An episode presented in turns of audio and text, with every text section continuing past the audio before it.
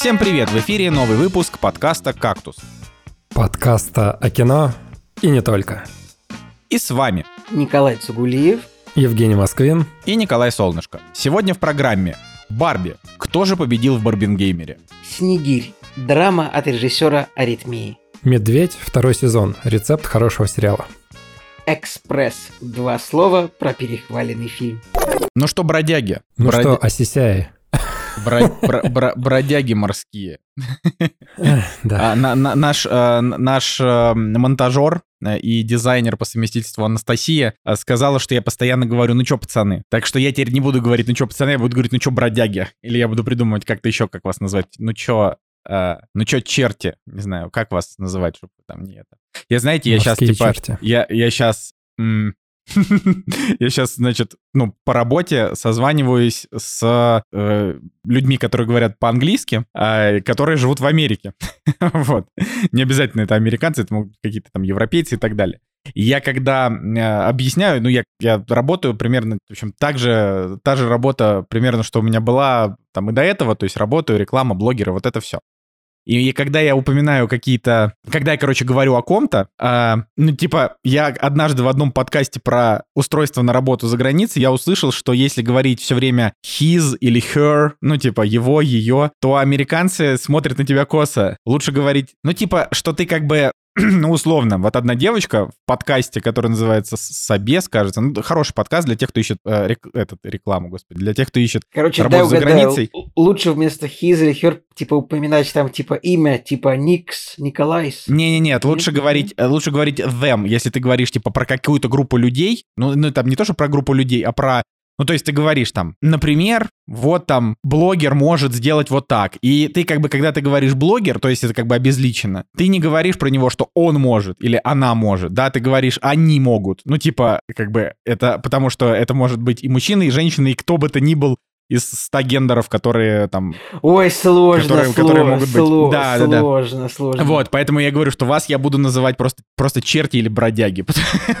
потому что, потому что вы мне за это не платите. Типа, за пару минут ты так и не придумал. Тебе, ты знаешь еще какие-нибудь существительные? Не в смысле? Ну, Не знаю, хотя бы бандитами назови нас. Так я же сказал бандит. Ну, бандиты Нет, это просто бандиты это я. Бандит ты не говорил, ты, ты- у тебя что-то с чертями и бродягами, что-то все у тебя. Хорошо, чер- черти, бродяги. Черти бродяги. Ну ладно, как, как, как, как- какие, какие дела, бродяги? Бродяга Евгений. Бродяга. Что-то вот знакомое. Где-то что-то вот я недавно В слышал. мультике или смотрел. Человека-паука был бродяга, Леди и бродяга, бродяга популярная.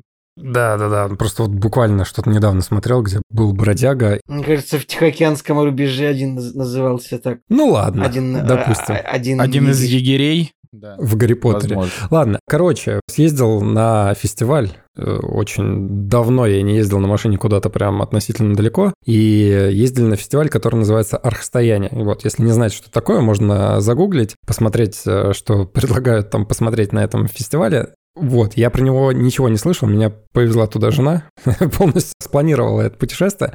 Вот, и мы жили в палатках. Короче, я к тому, что ничего особо не посмотрели, успел посмотреть только один фильм, и вообще сегодня такой прям с пылу с жару выпуск, потому что фильм посмотрели вчера, который будем сегодня обсуждать, и сериал «Медведь», мы его смотрели вот буквально за пару минут до записи подкаста, ну и как Николай, который тоже смотрел фильм, э, который мы сегодня будем обсуждать. Короче, все с пылу с жару. Вот, а в путешествии, ребята, можете поздравить, я открыл купальный сезон. Поздно, но все-таки открыл. Я искупался в речке.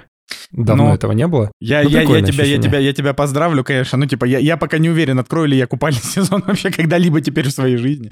Вот, но приятно, А когда хоть кто-то купается. Ну, у меня просто мне негде купаться, к сожалению. А, Ну, ты можешь доехать тоже до какого-нибудь э, Николай, что ты рассказываешь? Ты можешь, что у вас там сел, там, э, часик, час двадцать вам до прекрасного озера, которое вообще съездить, искупаться. Мне кажется, оно, там. оно, немножко, в оно немножко горное, но а, если у вас там, например, типа в городе плюс 35, там должно быть плюс 26, где-то и должно быть классно купаться, поэтому, по- по- типа, ну, просто попробуй. Ладно, Жека, про- продолжай. Что там? Да, в принципе, все. У меня такого ничего не было. Ну вот э, реально сколько, два дня провели в палатках, без ноутбука. Готовили еду на костре, слушали музыку, выступали кое-какие группы. Не знаю, они там запрещены, не запрещены, но они выступали. Не, если группа, Короче, если, прикольно. если группа не может, если не выс- может да, выступать, если это не- выступали, да. то не запрещены, можешь называть все группы, я уверен. Ну, короче, группа, которая писала саундтрек к фильму с э, Юрой Борисовым про Шорт Пэрис, что ли? Да, что Пэрис. Вот, да. Ну, прикольно, прикольно. Реально, загуглите архстояние, мне кажется, такая интересная тема. Хотя я вот, например, до этого ничего не слышал. Там столько всяких архитектурных штук, которые находятся вот в парке, в котором происходит этот фестиваль. Да, и помимо фестиваля можно еще вот по территории погулять и посмотреть на разные непонятные вещи, которые в свое время строились. И очень прикольно, потому что это такая уходящая эпоха. Кажется, что их даже может в скором времени как будто бы и не быть. Ну, потому что ты подходишь к какому-нибудь архитектурному комплексу, и на табличке указаны спонсоры, которые в России уже признаны чем-то нежелательным или еще что-то. Ну, а эти таблички еще и не поменялись. И это тоже, знаешь, могут снести, там, запретить и так далее. Короче, прикольно. Вот э, есть такое ощущение, как будто бы вот надо посмотреть то, что в скором времени может исчезнуть. Так что, да, вот такая вот неделька. И, Николай, что у тебя? А, да, мне на самом деле о делах нечего рассказать. А что у вас такое в жизни вообще, что у вас, что вам нечего рассказать? Вон всегда, Ну, вот всегда я, есть я что рассказать. собирался, я собирался рассказать. А, Короче, я просто всю неделю работал, как сказать. э, У многих людей есть такое какое-то превратное ощущение о работе фотографа, типа, что вот это что-то там пришел куда-то, нажал на кнопку и все, и получил деньги, уехал. Ой, Но а что это вот- разве не так? Ну вот в, в- в моей работе, поскольку я фотографирую репортажи, в основном как мероприятия, то есть люди что-то делают, много чего происходит, и я, я просто, я настолько продуктивно это делаю, в том смысле, что вот если есть какое-то мероприятие, я просто каждую секунду фотографирую просто, и у меня всегда выходит так много материала, что я его так долго обрабатываю, и, в общем-то, как кто-то помнит, что в конце июня я фотографировал там подряд 9 или 8 или 10 дней выпускных школьные, там были вполне довольно достаточно долгие съемки, тоже там часов по 7, по 8. И, и у меня получилось так много материала, что я просто уже 10 дней, ну просто вот я просыпаюсь, иду гулять ненадолго, чтобы немножко хотя бы пройтись. И дальше где-то с 4 часов сижу, и где-то до 3 часов ночи просто обрабатываю фотки.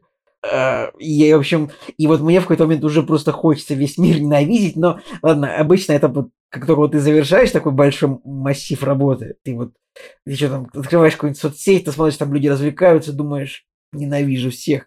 Но, но на самом деле обычно же, конечно, когда вот такой большой, огромный массив работы завершаешь, а, то ну, потом от- отпускает через пару дней, но пока что я типа сделал где-то 90% от, э, от этой работы, и еле-еле вот я просто выбрался, чтобы посмотреть сейчас фильм, который будем сегодня обсуждать. И ну, для подкаста, конечно, тоже э, э, силы и время всегда найдутся. Но просто, как сказать, это все, о чем я сейчас думаю, о том, как я хочу доделать работу и как-то поразвлекаться. Ну, что- надо поддержать Николая, потому что он героически согласился сегодня записывать э, подкаст, потому что он такой, да ну давайте на завтра перенесем. Я такой, нет, я завтра не могу. И Николай, который написал до этого, что у него там просто какая-то жара, да, но то, что он сейчас сказал, героически посмотрел «Снегиря», так же, как и Николай Солнышко. Да, ну не то чтобы, знаете, да расскажу, там есть, есть смешная история, что, короче, там типа вот, э, ну, в общем, допустим, 9, э, там, 9 или 10 дней мероприятия, и строк сдачи, дедлайн сдачи фотографий типа месяц нужно прислать. Там, если мероприятие было там 24 июня, то, соответственно, 24 июля нужно. Ну и, и, и как бы я все равно, я уже немножко опоздал, то есть я там пару дней уже просрочил, но не, то, чтобы меня кто-то сильно за это поругает, но я нашел такую маленькую коллизию в том, что, например, э, вот в июне, например, 31 день, а в июле 30. Нет, наоборот, наоборот. В июне э, три- 30 дней, а в июле 31. Следовательно, например, вот если я снимал мероприятие типа 1 июня, и мне сдавать нужно фотографии типа ну, 1 августа, то вот, например, 31 июля, типа, это дополнительный день. Ну, то есть, вот, например, вот вот я снимал мероприятие 30 июня, мне, соответственно, нужно сдать их 30 июля. А дальше вот, э, если вот после 30 июня идет 1 июля, но после 30 июля идет 31 июля. И я вот только... Я сейчас я такой сижу, смотрю календарь, когда звонит, я такой, ага, вот это у нас тут какая-то календарная коллизия, благодаря которой удалось один день выиграть. И я такой сижу и такой и улыбаюсь, что типа, ага, еще сутки. Но все равно, э, как бы, это архитект... да, архитектура, эта календарная коллизия не, не помогла мне успеть в срок. Я, конечно, немножко, немножко сроки сбил, но ничего страшного. Подожди, Николай, ну ты же, вот сколько я тебя знаю, ты фачишь сроки абсолютно всегда, потому что все фотографы всегда фачат сроки, у них всегда много работы и куча обработок. Это, я не хочу сказать деле, плохо это про не твою про- работу. Это, это неправда. Я... Нет, смотри, я не хочу как-то плохо сказать. Я, не фачу хочу. Да подожди. примерно подожди. никогда. То есть ты хочешь сказать мне, что просто ты, вот сколько мы с тобой общаемся, Николай, очень много лет. Ты говоришь все время, ну типа, а, подождут, а как-нибудь сделаю, как сделаю. Ну в том плане, что э, типа я просто не знаю про твою работу именно когда у тебя, видимо, совсем прям жесткие сроки. Насколько я тебя знаю, ты всегда говоришь, ну типа, когда сделаю, тогда будет готово. Нет, это То я так это- говорю, когда ты у меня просишь прислать мне фотки, типа вот... Не-не-не-не, э, это не только Пое- когда, это не только Это- когда друзья. э, Так, это все неправда. Я очень жестко стараюсь держать сроки с заказчиками. Типа, если я э, вот выхожу за пределы срока, это, ну, может быть, у тебя какая-то информация там о том, не знаю, как это я делал, там, не знаю, 4 или когда-то лет назад, но сейчас я подхожу к этому вопросу очень серьезно. Я, конечно, никогда, ну, вот, вот только сейчас так получилось, ну, просто потому что, блин, там где-то 60 тысяч фотографий, блин, надо разобрать было. Жесть. Это Ну, не очень- 60, не, наверное, вру. Сейчас 7, 6, 6. Это 45 тысяч. Ну, Блин, это очень много. У меня есть э, забавная история на этот счет. Э, Когда я на завод пришел, по идее, я должен был быть видеографом, но я оказался там фотографом. И в первый день меня как котенка кинули в бой. Короче, я пришел, а там э, было мероприятие на несколько дней, когда очень много сотрудников, э, ну, глав всех заводов со всего мира, они приезжали в Петербург. уважаемые люди. Когда-то, да, уважаемые люди, когда-то такое вообще возможно было. И очень много всяких мероприятий внутри завода было, всяких конференций, там, совещаний в разных точках. И я когда пришел, мне говорят, все, надо фотографировать, вот, э, и вот это, это, да, вот, чтобы не упустить. Ну, конечно же, я как Николай Цугулеев, я знаю, как он работает. Немножко в шоке был от его метода работы в хорошем плане, потому что он действительно продуктивный. И я один раз так работал в своей жизни, вот именно фотографом. Я когда пришел, я такой, так, вот миллион фотографий, туда успеть, то, все, пятое, десятое, сфотографировать. Короче, очень много реально было фоточек. И в какой-то момент, на второй день, корейцы, которые приехали с Кореи, как ни странно, и корейцы, которые были в России, которые координаторы, они такие, а кто это? Ну, потому что они меня первый раз видели и еще не знали, что сменился фотограф, и они такие, кто это? И им говорят, наш новый фотограф. И они видят, что я просто лезу куда ни попадя, фотографирую все, ну, как бы в рамках приличия, но для них такой стиль работы, он неприемлем. То есть, по идее, в их культуре заложено так. Ты один раз сфотографировал, неважно, у тебя получилось, неважно, вот просто тебе дали одну секунду, ты подошел, сфотографировал, все, тебя больше не должно быть. И им на качество плевать. Вот что-то там видно, окей. Вот это, это, это, подожди, это ты сейчас ты закончил, да, или у тебя еще есть?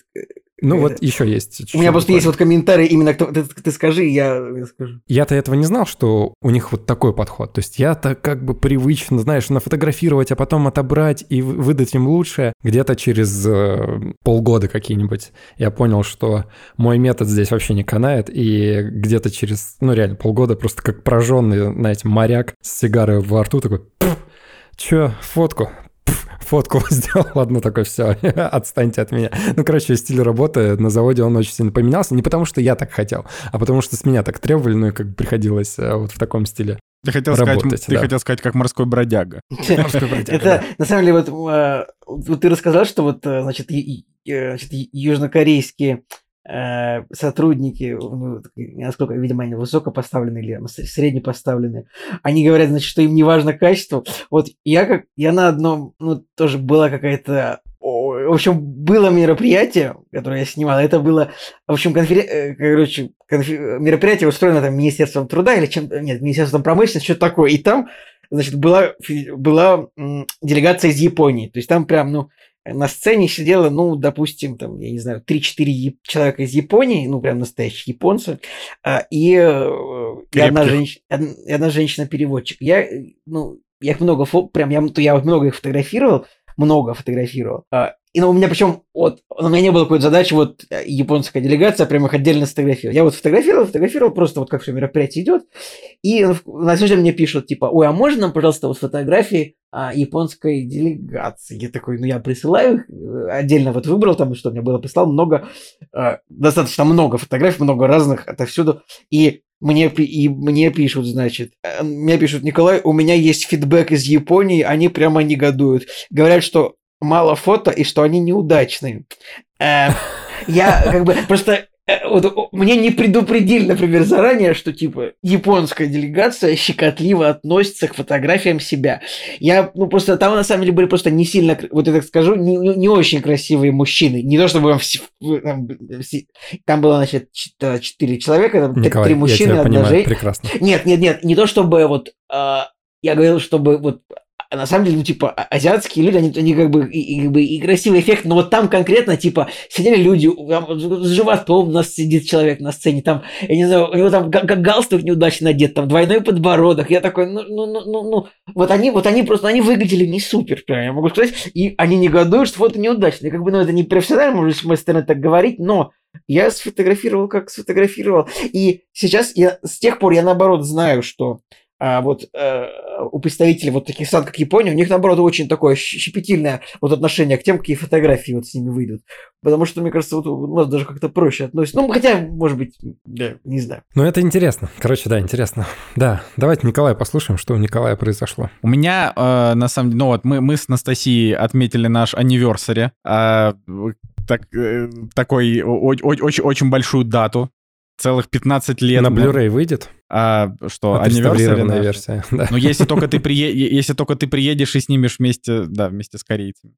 А, вот, а, на самом деле мы, как это, мы приготовили тирамису самостоятельно по рецепту из ТикТока. и получилось не, не тирамису типа кофейный, а клубничный. Вот, получилось очень вкусно. После этого, после того, как мы этот тирамису полтора дня жрали, я встаю на весы, и у меня плюс полтора килограмма. Я так ненавидел этот вообще этот мир. А, вот, значит. И, ну и получается, что... Ну, а... когда ты ел тирамису, ты же любил мир? Да, вот это, мне кажется, что я, я любил мир вот за последнее время только вот один раз, когда я ел тирамису. Все остальное время я и до не очень а, любил, а много было этого тирамису? Я, я видел сторис, но я не, не понял, Ну, это была такая... Огр... Ну, это как такие... Там было 9 таких порций грамм по 200, наверное. Ну, тогда так неудивительно, вот. что полтора килограмма. Типа, это можно... Это, это математически это бьется. Потому что я подумал, да сколько же нужно быть тирамису, чтобы набрать полтора... Ну, окей, ладно.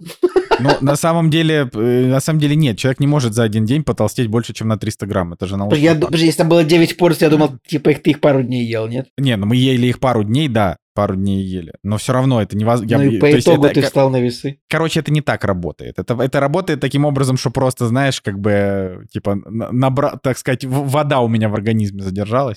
А сейчас у нас воду отключили вообще, так что она задержится еще сильнее. Ну, в общем, да, мы посмотрели «Принцессу невесту». Э, это, если вы не знаете такой фильм, это типа культовейший американский фильм, просто культовейший. Вот, но про него я когда-нибудь в следующий я раз расскажу. Я первый раз слышу. Ну вот, это как бы вот ты первый раз слышишь, а, например, а, когда был ковид, типа все американские актеры собрались и типа пересняли принцессу невесту в формате сторис. Просто все, вообще, там все есть. Там Брайан Крэнстон. Ну, короче, ну, в плане того, что там, там просто, типа, 50 популярных актеров, там, Педро Паскаль, Диего Луна. Короче, куда, в кого ни ткни, все есть. Ди Каприо там не было, ну, потому что он пафосный и неприятный тип.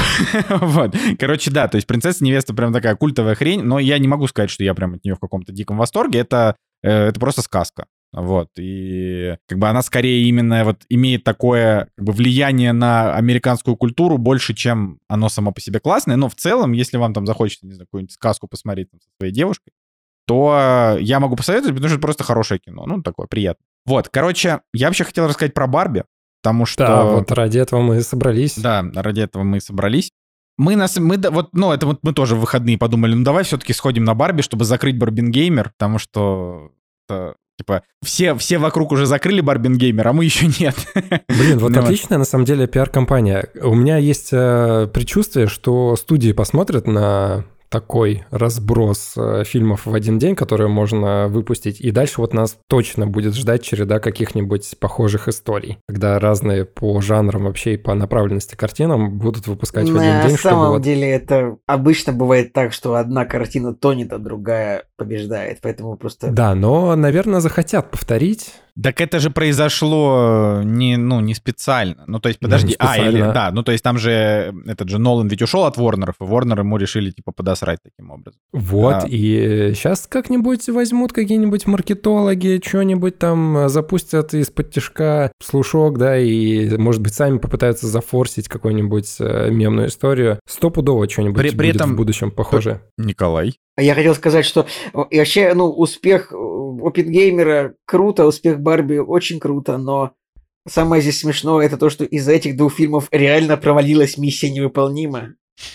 Да, Так это, она, это- да, это провалилась действительно всё-таки? обидно. Видишь, Николай, то есть я был прав. Я был Не- прав. э, ты понимаешь, там вот, нет, Просто признай, я был прав. У Ты- меня как- Смотри, там весь спор был в том, но это самый Том Круз негодовал, что у него отбирают типа IMAX экраны. По факту же, ну то есть на него и во- ну, никто не пошел и дальше. То есть, блин, короче, у Миссии Невыполнимой у нее были не такие уж выдающиеся сборы за первый уикенд, типа 55 миллионов, ну такое. И а из-за Барби и Опенгеймера, да, просто на второй тест неделю просто народ решил просто, ну, забить на Тома Круза. И я могу так сказать. И, короче, если бы вот у него остался даже IMAX, это бы его не спасло, скорее всего, мне кажется, потому что ну, просто на него забили реально из-за вот этих фильмов вышедших. Прям, типа, если у него реально фильм стоил 300 миллионов, ну, он уже, не знаю, ну, может быть, он, конечно, еще 600, может, наберет, но, типа, это все равно слабовато для него. И это удивительно. Слабовато, да. Да, но вот при этом, при этом Оппенгеймер собрал 405 миллионов долларов. Вот тут ты При был этом- прав, скорее всего, твои цифры тут будут биться лучше моих. Это ты угадал, я соглашусь. Короче, собрал 405 миллионов, и это типа самый кассовый фильм с рейтингом R в этом году. А, вот, и это довольно неплохо. А Барби собрал уже почти 800 миллионов, движется к миллиарду. То есть я думаю, что он уже перешел за 800 миллионов, просто не обновленная информация. Короче, скорее всего, до конца недели добьет миллиард, а, как говорят какие-то очередные там голливудские чуваки. Ну вот, собственно, расскажу про Барби. Вот решили мы его посмотреть, потому что, честно говоря, с каждого утюга ну, то есть, понятное дело, что как бы невозможно, типа, ты ведущий подкаста, ты смотришь мемы и туда-сюда, невозможно его не посмотреть, то есть в любом случае, типа, мы бы его посмотрели, но я, честно говоря, в какой-то момент подумал, может быть, и не надо на него идти в кино, дождусь, но потом, когда я понял, что из-за забастовки сценаристов они будут доить фильм до последнего, и, скорее всего, он только где-то в октябре выйдет, а, значит, э, в цифре, подумал, ну окей, все, будем, значит, будем смотреть. Так вот, рассказываю про Барби. Очень это странный фильм. Не понравился он никому из нашей компании, кто пошел, а шли мы туда буквально перегретые, ну, не как, конечно, Ноланом, типа, что, о, это вообще невероятный триллер, хотя оказался просто байопик. А а вот как бы перегреты, типа, что вот это, это, ну, то есть, во-первых, что было про Барби? Во-первых, а, значит, у него очень низкая критика от обычных зрителей, но таких обычных зрителей, как раз которых я никогда не ставлю в, как бы, в ранг тех, чье мнение мне интересно, потому что там было, типа, огромное количество там обиженных мужиков, типа, за феминизм, которые такие, ой, вот тут слишком, короче, типа, вот ругают мужчин, вот мужики тут, значит, зло, а, типа, вот феминистическое кино, абсолютная повестка, все эти актеры должны гореть в аду, короче, понаставили единиц. Я, для меня это вообще не играет роли, потому что я феминистическое кино прекрасно люблю, если это нормально, хорошо снятый фильм, да, как и любой фильм, типа, неважно, какую он в себе несет идею, главное, чтобы он был не тупой. Ну вот, поэтому для меня это никакой роли не играло. Плюс, м, довольно много людей вокруг, мнению которых я более-менее доверяю, не то чтобы прям сильно доверяю, но как-то более-менее доверяю, говорили, что ну вот это там хорошая постерония, это действительно смешная комедия, вот это все.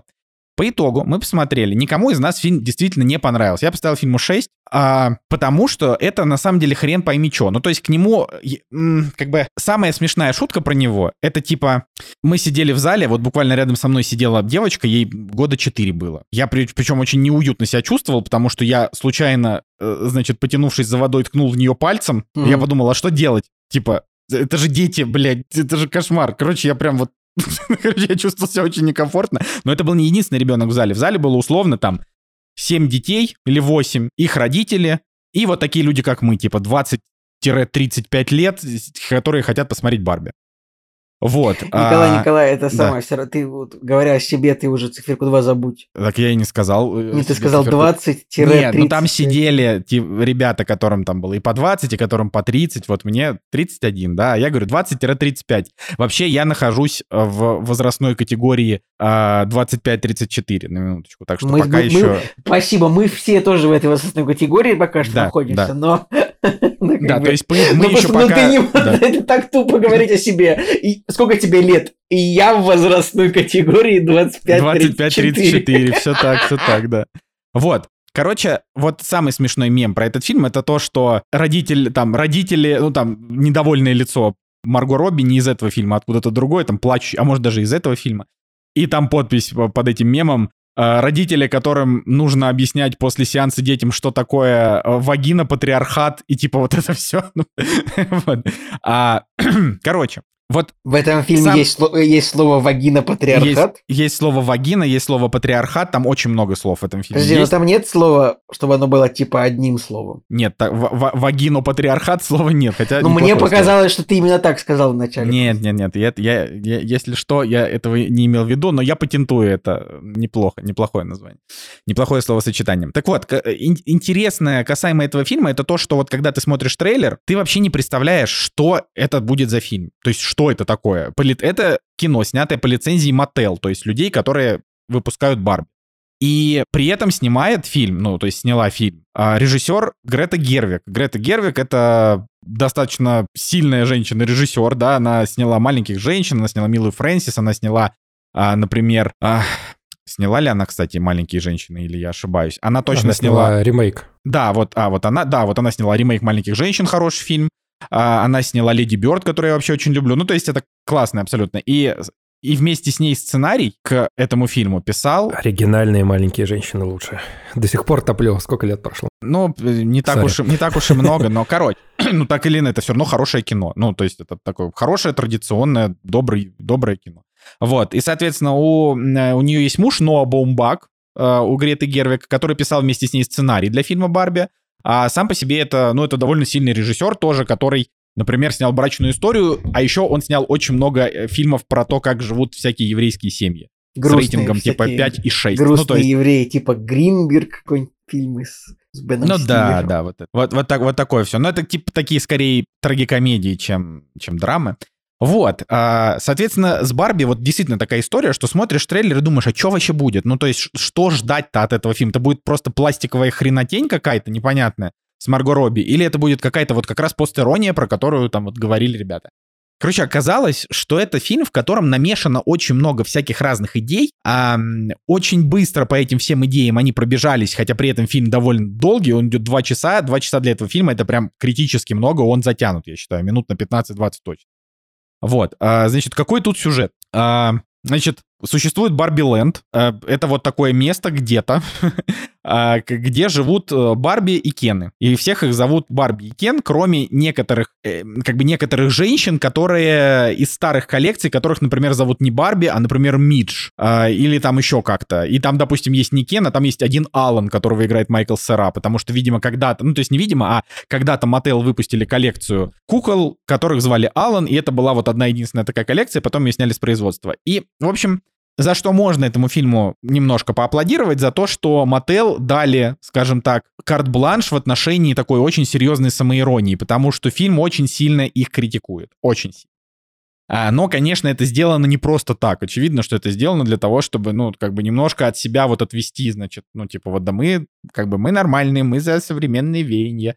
Вот, а, значит, вот существует Барби Ленд, живут там Барби и живут Кен. И это абсолютное царство просто такого жесткого матриархата. То есть там женщины рулят абсолютно всем. Они там, там есть женщина-президент. Ну, то есть я не буду говорить слово женщина. Короче, президенты, все, там, не знаю, верховные суды, э, бизнесмены, журналисты, короче, все, все, кто этим занимаются, это все женщины, то есть Барби.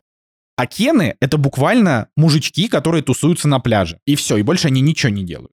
То есть это такое царство. И вот э, Марго Робби играет э, стереотипичную Барби. То есть прям вот он, так она и называется. Как бы это, это именно вот Барби, которая самая классическая ее модель. Короче, это, знаешь, это как в этом, это, а, это как, что это, как крепость Рика в крепость Морти, да? где куча Да, Риков и да. Морти, и как момент из Квантомании, когда появилась тысяча Человеков-муравьев, да? Ну, не совсем, не-не-не, ну там же они не все одинаковые, там все разные актрисы. Там как бы, А. ка- о, там, там не Марго Робби играет 500 ролей, а там разные актрисы играют свои роли, и разные актеры играют свои роли. Вот. Так вот, значит, есть э, вот этот матриархат, и есть вот эти кены. И кены — это буквально мужички, которые как бы тусуются в надежде, что Барби обратят на них внимание и как-то с ними потусят. И вот Райан Гослинг играет Кена, который влюблен в стереотипичную Барби, собственно, вот в Марго Робби. А она в него как бы не влюблена. Она типа занимается какими-то своими делами, то есть они, они в отношениях как будто бы.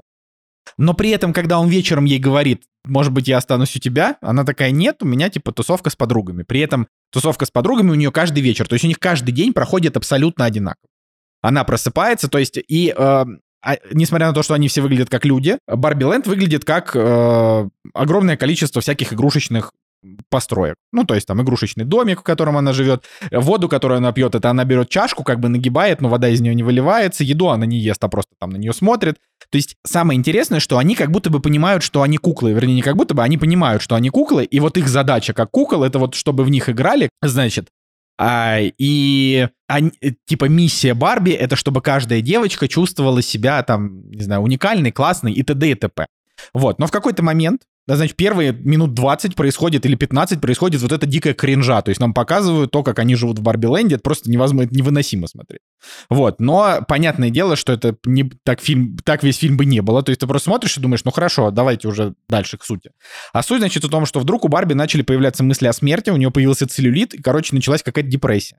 Она пришла к одной из Барби, которая играет Кейт МакКиннон. А, значит, а Кейт МакКиннон играет странную Барби. Странная Барби — это Барби, которую девочка, которая с ней играла, изрисовала по-всякому, как-то вот э, стрёмно как-то ее поки по это подергала, и, в общем, она такая вот такая фрик Барби. И вот к ней приходит, значит, Марго Робби и говорит, у меня вот такая вот история. И она говорит, понятно, значит, какая-то проблема произошла э, с твоей хозяйкой. Тебе надо пойти в реальный мир и ее найти. И вот она, значит, отправилась в реальный мир. А чтобы отправиться в реальный мир из Барби Ленда, нужно просто сесть на пластиковую машину, ехать вперед, потом декорации поменяются на космические, потом на какие-то лошади, что-то еще там, на, на воду, э, что они там по морю идут, и вот они уже, значит, в Лос-Анджелесе. Если это Лос-Анджелес, кажется, что да, я не знаю, я, не был, но похоже. Вот. А, И, и вот такой вот сюжет. То есть она, она приходит в реальный мир, пытается найти, э, значит, да, ну я самое это важное, конечно, не рассказал.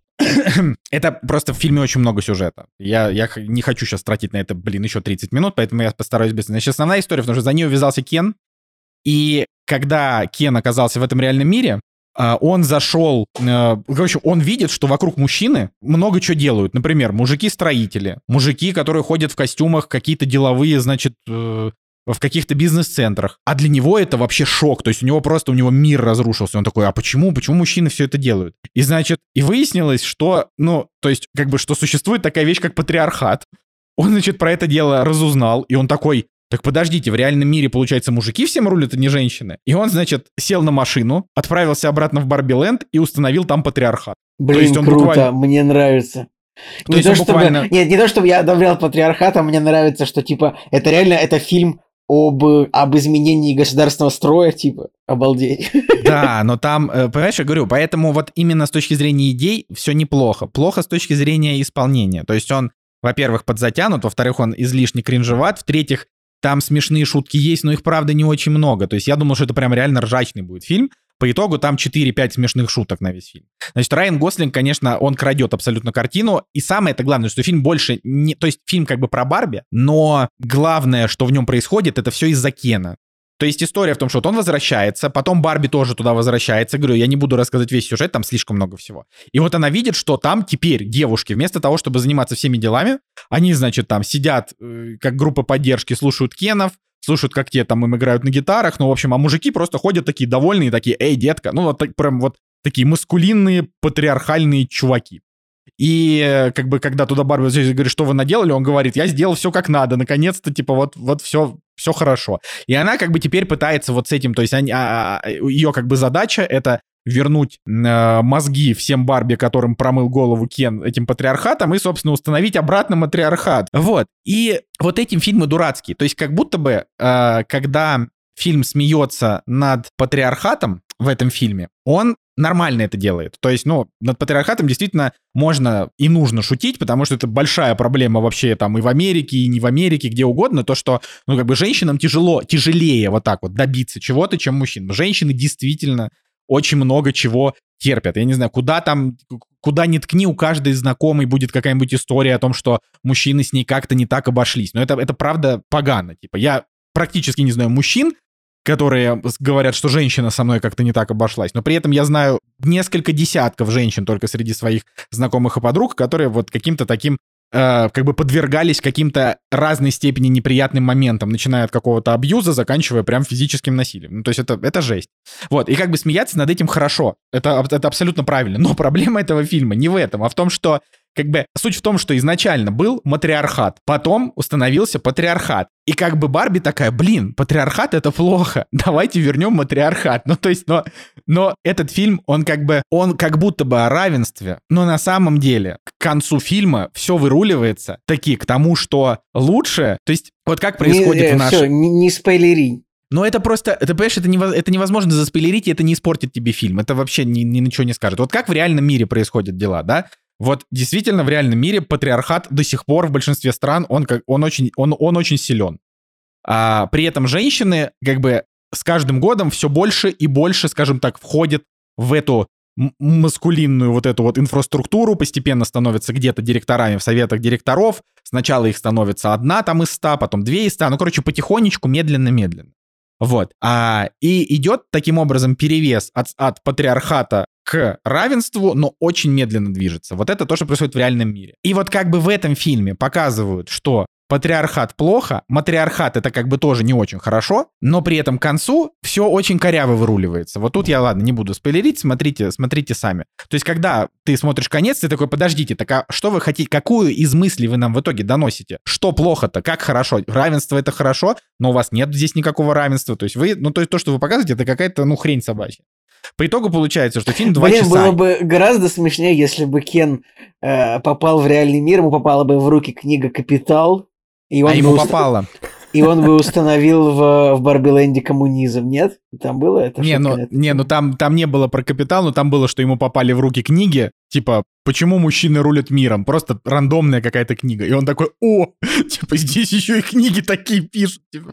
Ну, вот, Блин, ну, и типа это- Барби возвращается в Барби Ленд, а Барби Ленд больше не розовый, а красный. И, и, Ну. и и говорят, товарищ, товарищ Барби, смешно. вот, Товарищ вот. Барби. Это смешно, я прям... Я, я бы посмотрел такой фильм, да скажите, пожалуйста. Вот я Блин, написал, это я написал сценарий лучше, чем Ной, Ной Баумбак, так что типа. Согласен, согласен, Николай.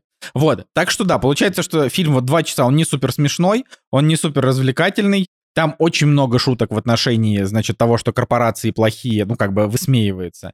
И, это- то есть, например, босса Мотел здесь играет Уилл Феррелл, и он буквально просто играет такого дуралея. Ну, вот такого прям, вот конкретного такого самодура.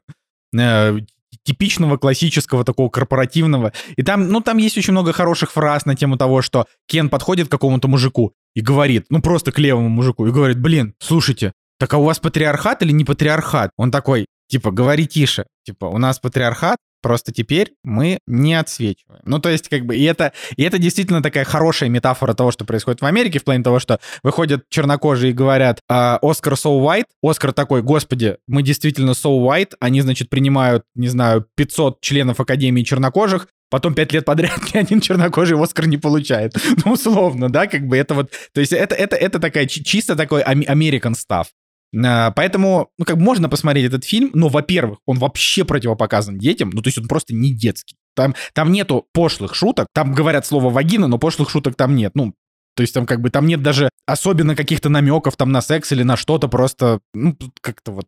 Короче, ну он такой ПГ-13. То есть я бы, не, я бы не сказал, что это вот...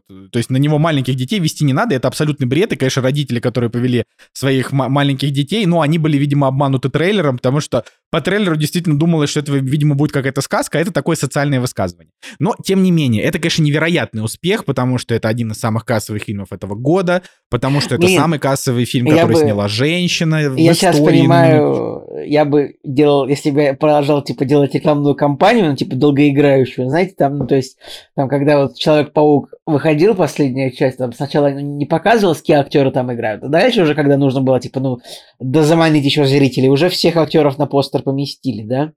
Вот, и вот тут да. вот, типа, вот в долгоиграющую компанию Барби я бы повесил бы, типа, у меня было бы там три, четыре слова, у меня было написано было «Том Круз, что с лицом?» Вот так вот. Да. Вот, так что э, в Барбингеймере побеждает Опенгеймер, но при этом я могу сказать, что ни тот, ни другой фильм, в общем-то, меня не впечатлили. И я, я вот, я так скажу, «Миссия невыполнима» впечатлила меня намного больше, чем и Опенгеймер, и, и Барби. Ну, видимо, я просто теперь... Ну, кстати, это, не, я, я думаю, я думаю, я бы тоже, вот если бы вот у меня чисто спросили, какой бы ты фильм сейчас... Вот я, я пока не могу посмотреть, да, в Петербурге ни один из этих фильмов. Если бы меня спросили, я бы тоже выбрал, наверное, «Миссию невыполнимую». Ну, блин, потому что она, конечно, самая развлекательная. Это правда, это правда. Хотя многих, опять же, я потом пришел в чат, там один, где сидит э, человек 100, который, из которых уже человек 40 посмотрели Барби, и я говорю, а чем вам понравился фильм? Я просто не могу понять. Э, то есть я не, я не против того, что он там против патриархата там и так далее, просто, ну, фильм-то так себе, ну, то есть просто прям так себе. Но мне, на меня, меня тут же обложили хренами, так что... У меня просто в голове рисуются картинки из того фильма, который написал я, там, типа, ему приносят «Товарищ Кенин». Что вы думаете? Мы... Что Так а что, Юра Борисов должен играть Кену тогда? Блин, это, это, это реально, Николай, твоя концепция хороша. Я прям вот, я скажу, она прям хороша. К сожалению, к сожалению, Грета Гервик сделала не так. Ладно, а, я здесь закончил, поехали премьеры обсуждать. Никто не ждал, но они наступили. Премьеры недели.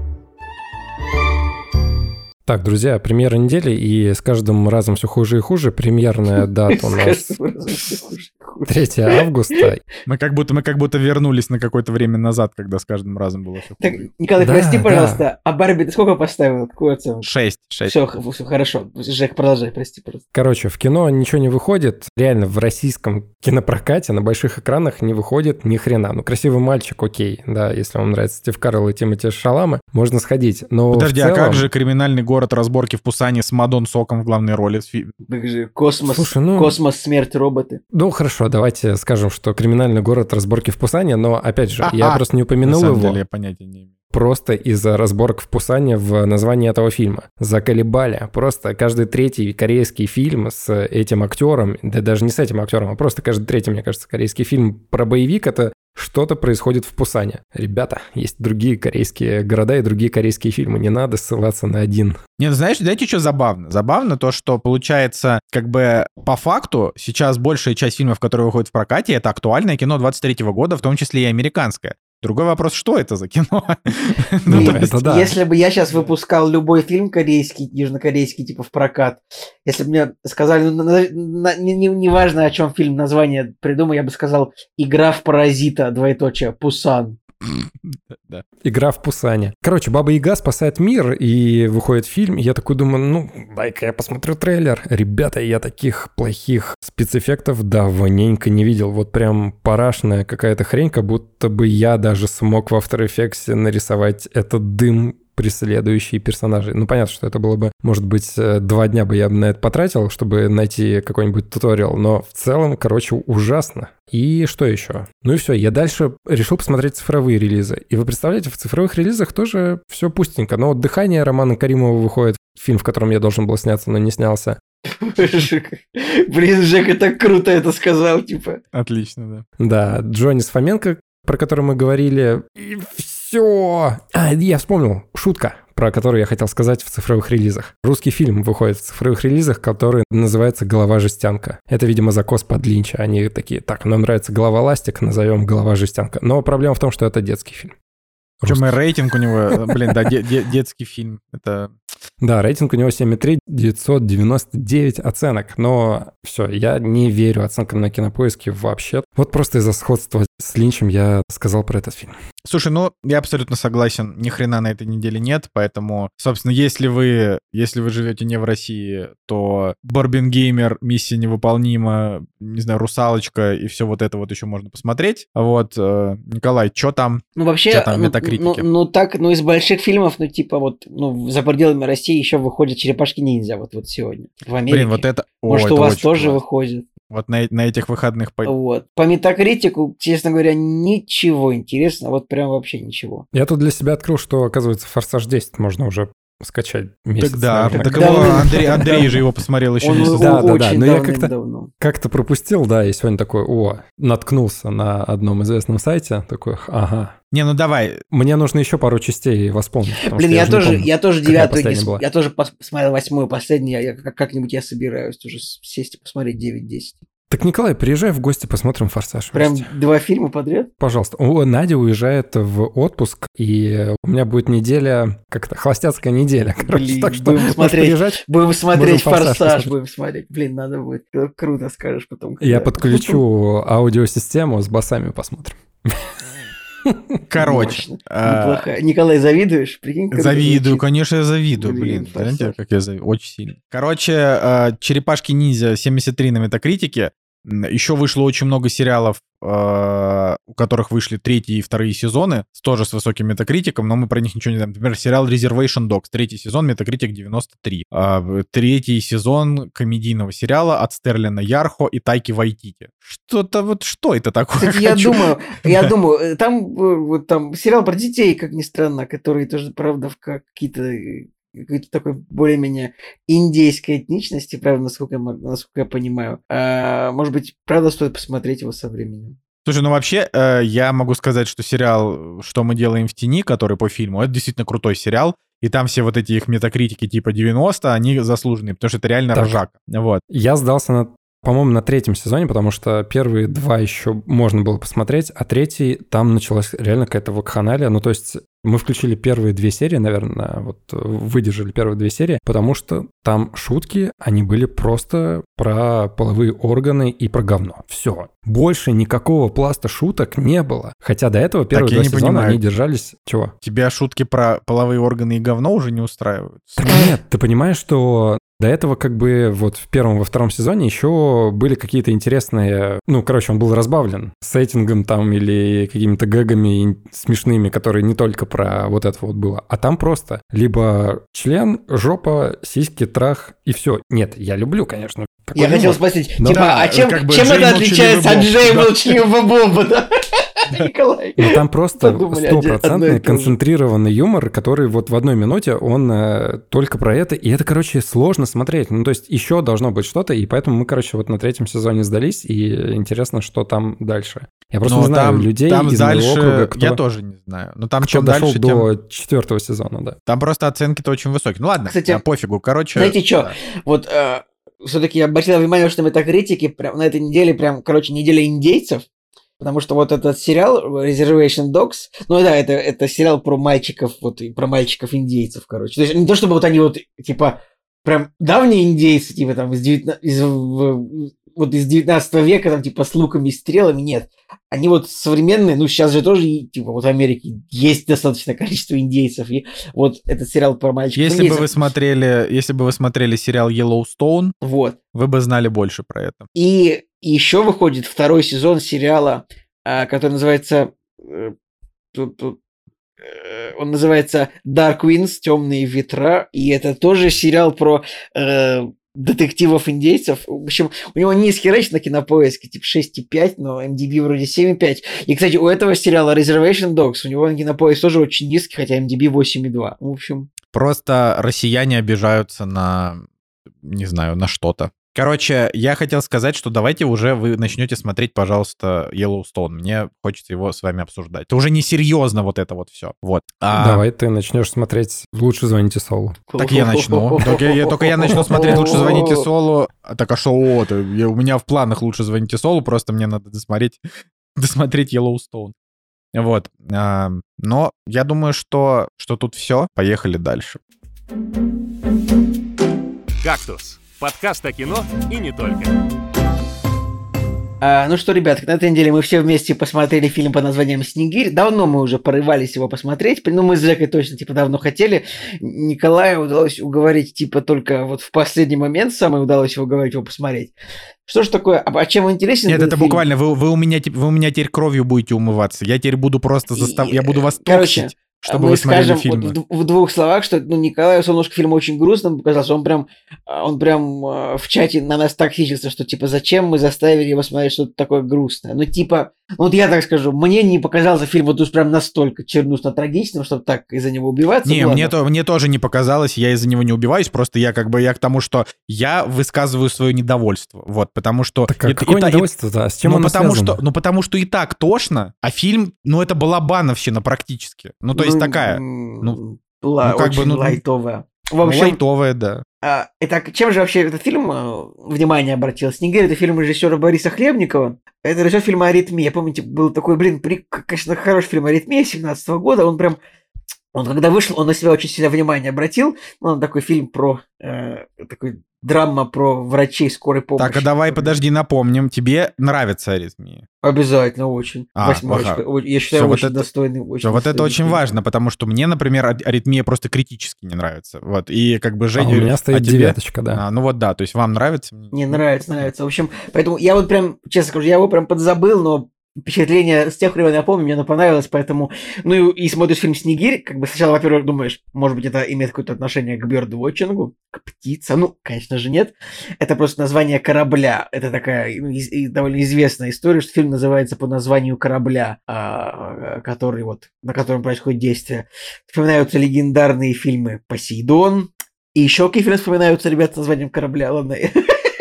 Еще понимаете, да, шутку. Ладно, какая-нибудь, я не знаю, охота за красным октябрем. Он назывался тоже красный. Ладно, э, пытаюсь вспомнить. Проклятие черной жемчужины. Еще был сериал вот э, «Дежурство» он назывался в российском переводе, но в оригинале он назывался «Виджил». Бдительность именно по названию под, подводной А лодки. космический корабль подойдет? Светлячок? Вполне. В- давай, космический, ее этот самый Вавилон 5, что вообще с космическими кораблями таких сериалов вообще, мне кажется, должно быть просто, я не знаю, какой-нибудь Enterprise, наверняка есть сериал, который вот какой-то какой-то стартрековый приквел. Вот, хорошо. Э, ладно. Закрепили мы этот, значит, тезис, что много фильмов, которые по названию кораблей называются. Значит, еще что-нибудь найдем. Итак, что же такое Снегирь? Снегирь это рыболовный корабль. Он ну, просто вот такой рыбацкий траулер. Вот, ну, вот большой корабль, на котором есть экипаж, на котором ловят рыбу. Значит, такой вот нормальный, такой русский корабль, который такой старенький, какой-то сделанный в СССР, такой э, вот ржавенький немножечко. На нем есть экипаж. И вот как бы этот корабль, вот он выходит из порта Мурманск и отправляется в море на рыбалку. И типа 90%, 96% фильма, нет, 98% фильма происходит вот именно вот в море на корабле. То есть это прям такая а, морская драма, я бы сказал. Немножко ближе к концу, немножко фильм «Катастрофа». Ну, потому что вот, э, э, типа, фильмы, где... А, блин, ребят, «Титаник» никто не вспомнил? Нет, ничего у вас не щелкнуло, когда я попросил назвать? А у тебя Э, не щелкнуло ничего? Я забыл. на- Мне почему-то нагнал. Посей- мне почему-то вспомнился э, Посейдон. Корабль-призрак, вот я помню. 1899. Но это не название кораблей. Это не название кораблей. Ладно, Николай, все, давай Вот. этот э, сеанс с занудством мы И заканчиваем. это забавно.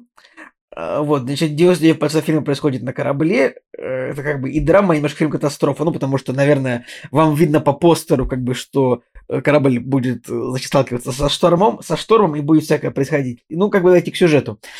А, Нам показывается вот порт, как бы стоят кораблики, вот два молодых человека подходят искать корабль, на который им нужно. Два прям молодых парня, типа вот они выглядят, ну, лет на 18, и им так и есть. Вот прям видно, что два молодых парня приходят на корабль, находят они свой корабль, попад- попадают на корабль, и вот, значит, оказывается, что два молодых парня будут, типа, учиться быть рыбаками вместе с опытными мужичками-рыбаками. Там такая мощнейшая команда э, мужичков-рыбаков, там вот, ну, легендарные актеры, например, есть Александр Робок и Тимофей Трибунцев, ну, прям эти, эти два актера, мне кажется, просто я их видел, вот я вот все российские фильмы, что я смотрел за последние лет семь, вот там всегда были обязательно Александр Робок и Тимофей Трибунцев. Тимофей Трибунцев, ну, он, например, играл в том же «Капитане Волконогове», он играл вот их, одного из их начальников, который, кажется, Он, кстати, в Волконогове, он прям реально классный. Здесь, ну, типа, я как бы смотрю и такой думаю, блин, Тимофей Трибунцев классный, но не так он хорош. Ну, Также вдвоем они играли в домашнем аресте, может, если помните еще. Ну, Это уже давно это уже все было. Кстати, блин, даже Тимофей Тыбосов, он, он и в пищеблоке, кстати, сейчас играет, да, до сих пор. Э, Пищеблок вышел второй сезон, но меня не впечатлил первый, да и книга вообще не нравится, поэтому мы не будем это обсуждать даже. Возвращаясь к Снегирю, в общем, молодые парни попадают на корабль, и в принципе, вот и они начинают учиться тому, как быть рыбаком. То есть, э, то есть вот как там вот все на корабле это происходит, как там нужно э, тащить трал, вот там прям куча технических моментов, именно вот как должны вести себя э, значит, экипаж корабля, чтобы поймать рыбу. Как бы поймать вот не то, что там удочку закинуть, а вот прям в промышленных масштабах поймать до хрена рыбы, там тонну рыбы поймать и, в общем, э, сорвать жирный То есть это просто по мужички поводу. выходят на, на, на рыбный промысел. То есть них- Тут, тут очень смешно, что вот, а, а, вот э, в описании фильма находится, что типа... Сейчас я... Блин, страничка пропала, сейчас я открою. Вот в описании фильма на кинопоиске написано. Ну или, может, не кинопоиска вина, а как бы просто типа описание фильма от создателей. Рыболовное судно «Снегирь» плавоч... э, плаву- Рыболовное судно «Снегирь» плавучий дом для банды морских бродяг. Типа, вот в этой фразе вот вообще нет никакой правды. Типа, потому что экипаж этого корабля это никакая не банда морских бродяг, это ну просто Это просто мужики, которые занимаются ну профессионально промышленной рыбной ловлей. Это не пираты, не каперы какие-то, не бандиты, не морские бродяги, это рыбаки. Типа, ну вот, то есть, я правда не знаю, может быть, они типа именно они, они, занима- они занимаются добычей рыбы. Я вот не знаю, вот как называются, может быть, как-то более узко, более профессионально вот эти вот люди, которые типа рыбачат промышленно. Но типа это не броски бродяги, в общем, э, поэтому описание вводит немножко в заблуждение, конечно. Потому что я думал, что это будет что-то такое реально про каких-то морских бродяг, которые там кто-то там, кто-то там от тюрьмы бежал, знаете, как вот в кино бывает, там, я бежал на корабль там от тюрьмы, я там убил, я там, э, я там убил там какой-нибудь там, э, э, любовника своей жены, что-нибудь такое, знаете, я думал, что будут какие-то реально морские бродяги, но нет, это просто рыбаки, я просто об этом говорю уже минут пять. Но хватит писать в, в описаниях чушь от себя, ребята. В общем, претензии к этому. Но, в И- принципе, по такой же схеме мог бы и персонаж Джека Доусона из «Титаника». Тоже его можно назвать морским бродягой. Ну вот том-то, э, ну, он, ну вот он реально был морской бродяга, типа, потому что вот, типа, вот, вот, вот просто вот для кораблей, которые, типа, в 20 веке шли из Европы в Америку, например, там реально всегда собиралась куча морских бродяг, которые, типа, бегут от прошлого, переезжают в, другую, в другой континент, да, это, вот тогда это было актуально. Но сейчас у этих людей, у них у всех есть паспорта, у них у всех есть ИНН, у них есть адрес прописки, у них есть, уверен, семьи, у них там есть дипломы каких-то школ, э, учебных заведений. Они не бродяги, это ну... Ладно, все, что вы... Ладно, вы понимаете, что я чушь несу и еще подпитываете меня э, в этом, в этом, ладно. Конечно. Да. Э, ну и как бы, ну вот на- в целом э, как бы происходит такое общение вот молодых ребят, которые только учатся быть рыбаками, и как бы взрослых, э, поколенческий конфликт, такой конфликт прихода молодых новых сотрудников в рабочий коллектив. И как бы там м, прям вот конфликт, там два молодых парня, их зовут Макс и Никита, они не то чтобы прям очень яркие, вот они не очень запоминающиеся, они запоминаются реально только к середине фильма, более-менее. То есть и вот там как бы, ну, конфликт происходит в фильме в целом тогда, когда вот, ну вот, узнается, что один парень как бы пришел вот, ну, типа, по приколу на это судно, типа, и он, ну, ему на самом деле это не очень все нужно. И как бы сначала, как и любой фильм, который сначала кажется, как бы, что это как бы легкая драма, ну, не легкая драма, как бы кажется, что это просто такой фильм, ну, как бы мужички что-то на корабле, там, ничего страшного.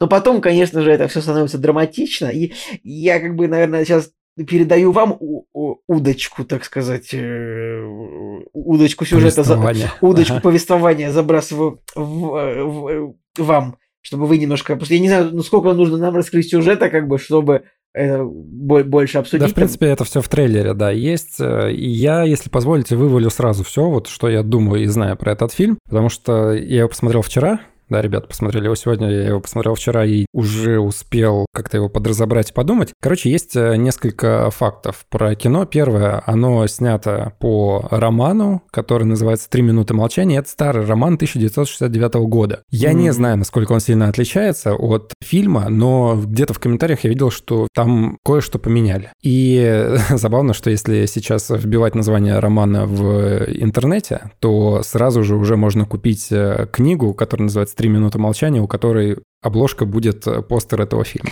Ну, это, это, это, это логично. сыграли, да, да, да. так это делать. Короче, роман старый. Это на самом деле интересно, потому что, казалось бы, достаточно много времени прошло, и как его вот адаптировали с точки зрения времени и кинематографа. Ну, короче, мы его начали смотреть. Во-первых, Борис Хлебников Реально, я смотрел у него только «Аритмию», но «Аритмия» мне в свое время запала в душу, и когда мы подводили итоги того года, я назвал «Аритмию» там в топе тех фильмов, которые мне понравились. Из интересного у Хлебникова с Александром Робоком есть еще сериал, который называется «Шторм», но он по-моему, к морской тематике не имеет никакого отношения, но просто вот э, ради интереса есть сериал, у которого название «Шторм» с тем же самым актером. Да, вот. И «Снегиря» на самом деле очень давно хотел посмотреть. Он когда в кино вышел, но что-то как не получилось, потом вышел в цифре, не было времени, и все-таки рад, что до него добрался. И на самом деле меня не подвело а, чувство того, что фильм клевый. У него оценка 7,1 на кинопоиске, но я понимаю, что она должна быть выше,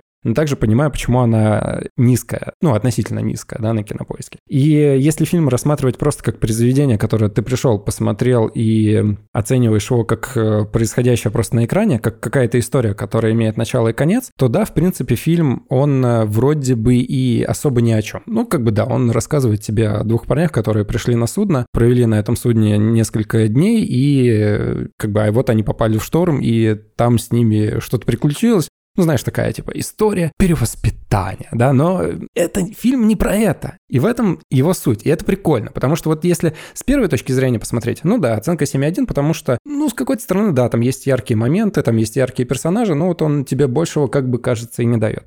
Но есть и вторая сторона, на мой взгляд, и с этой точки зрения, когда Николай Солнышко вот э, несколько минут назад сказал о том, что это такая версия Балабанова, в этом есть доля правды. Потому что, во-первых, лейтмотив э, музыки, которые есть в «Снегире», это песня «Плод», Лоза, по-моему, да, поет? Да, и это саундтрек э, фильма «Груз-200». Очень отдаленно можно сказать о том, что... Да, на, на самом деле не очень отдаленно. «Груз-200» что? Э, «Груз-200» — это фильм о трагичной судьбе России. «Снегирь», на мой взгляд, и я придерживаюсь этого мнения на 100%, не знаю, увидели вы это или нет, «Снегирь» — это зеркало России. И самое крутое, что фильм, если с этой точки зрения воспринимать, это вообще просто фильм вне времени, история вне времени. Это может быть 69 год, это может быть 23 год, это может быть 2018 год, и если вы почитаете про фильм, то на самом деле действие фильма происходит в 2018 году, а не в 2023. А На этом фильме нет особых э, указаний, там есть только постер чемпионата мира по футболу, который в России проходил. Но вот конкретных указаний нет, просто вот в описании, по-моему, на Википедии это есть. Это может быть фильм, который э, там расскажет про шлюпку, которая вышла деревянную в море, да, и там тоже самое приключилось. Короче, это история, она вне времени. И почему она вне времени? Потому что, казалось бы, можно еще подумать о том, что фильм про проблемы поколений, да, и отцов и детей. И с какой-то стороны это так, потому что главного персонажа зовут отец Сергий, и у него есть две дочери, Э, но тут Геннадий. появляется... Ну, отец Геннадий, да, и сори. А, почему Сергий? Короче, Потому отец что отец, Геннадий... Сергей это из анекдота про разыскивается Volks, Volkswagen э, отца Сергия, в Passat. Да, и, короче, он э, по-отцовски начинает относиться к э, своим стажерам, пытается их научить, и конфликт там происходит, когда э, он понимает, что чувак на самом деле несерьезно к этому делу пришел, просто с бухты-барахты здесь оказался, э, чтобы поплавать в море. Вот, и он, э, как отец, у которого нет сына, он э, расстраивается и как бы конфликтует там, да. Но это тоже не вся суть этого фильма. Это суть среза поколений. Поколение, которое вот э, знает как лучше, которое повидало жизни и пороху, и тут приходит какое-то поколение салаг, которых они не понимают, не могут найти с ним общий язык, и они с ними общаются как с чем-то вот непонятным. То есть, когда нужно обучить, они такие, «Пф, обучить. Ну, это я слабо сказано говорю. а, то есть, они не хотят их обучать. Чуваки их спрашивают, молодые, как там что-то сделать? Они такие, ну вот, бери и сам делай, учись. Ну, то есть, э, обращаются с ними очень э, по-странному. И когда даже там происходит конфликт, и вроде бы ты чувствуешь, что вот э, представитель вот того поколения, он пытается что-то там поменять, пытается как-то приободрить, но он не находит общий язык. То есть он говорит, ну, просто не плачь, да. Вроде бы ты чувствуешь, что персонаж хочет поговорить с молодым поколением, но он не знает, о чем говорить. Как бы просто говорит, ну, типа, прекрати все, и уходит. И это очень интересно, потому что если дальше копать вот в эту тему, то все аллегории, все истории, которые там происходят, которые упоминаются в этом фильме, они несут собой очень жесткий контекст. А, во-первых, изначально есть шутки в фильме, которые говорят, ну вот, до вас были такие же ассисяи, которому, типа, яйца отрубило, да, он яиц лишился. И ты такой, ну ха-ха, да, смешная история. А потом, когда происходит как бы главный твист фильма, ты понимаешь, что это проблема вот поколений, которые не могут передать свой опыт, свое жизненное какое-то кредо следующему поколению, и они бросают их на произвол судьбы. Типа, делайте сами, что хотите, вот. И как бы из этого вытекает проблема вот всего фильма. Это поколение, оно на ржавой лодке. У них все плохо сделанное. Они бухают. Все Они время. бухают, да, вот это вот хтонь дикая. А все почему? Потому что эта история зациклена. Потому что чуваки, они сначала лишают э, своих э, детей, свое поколение яиц, отбивают им яйца, условно, да, это я говорю словами типа чуваков, которые ржут над этим. А потом происходит вообще трагедия, потому что они лишаются этого поколения и э, как бы нет дальнейшего развития. И ты сидишь и думаешь, а почему люди живут в таком говне? Почему они бухают? Почему они на таком дерьмовом корабле плавают? Почему вот все вот так вот устроено в России? Почему? Потому что вот нет вот этой преемственности поколений, и фильм как бы про это. Он показывает, что нет почему-то вот э, такой культуры или такого вот какого-то чутья о том, что нужно правильно поговорить, нужно попытаться понять и так далее. И есть очень э, красноречивые моменты. Например, когда молодой чувак моется в душе. И вместо того, чтобы с ним нормально поговорить, его начинают бить. Ему говорят про старое поколение, типа тебя старик ждет, какого хрена ты моешься там час, и его начинают дубасить. Условно говоря, вместо того, чтобы размахивать кулаками, Нужно просто сказать, чувак, здесь 15 человек, ты можешь помыться только 5 минут. Нормально об этом сказать, да, там. И как бы вот так вот во всем. И если проецировать дальше вот все эти образы на зеркало России, то фильм на самом деле супер пугающий и супер красноречивый. И вот поэтому Здесь вот эта вот мелодия лозы, которая звучит в этом фильме, она тоже здесь лейтмотив. Она несколько раз здесь звучит, и под нее танцует и так далее. И ты хочешь, не хочешь, ты делаешь ссылку на груз 200. Да, Балабанов жестче, но здесь тоже с какой стороны посмотреть, здесь есть тоже жесткие моменты. И когда фильм заканчивается, я понимаю, что это просто вот, это притча. Умом Россию не понять, но посмотреть со стороны, почему вот так вот все происходит. На самом деле про э, персонажа, который играет Тимофей Трибунцев, тоже очень занимательная вещь. Это такой юродивый персонаж, который шут гороховый, да, и потеряв одно, в какой-то момент человек пытается спасти Неважно, вот все, э, чуваки тонут, уже нужно уходить, уже вот все, все пропало. Нет, вот этот оголтелый какой-то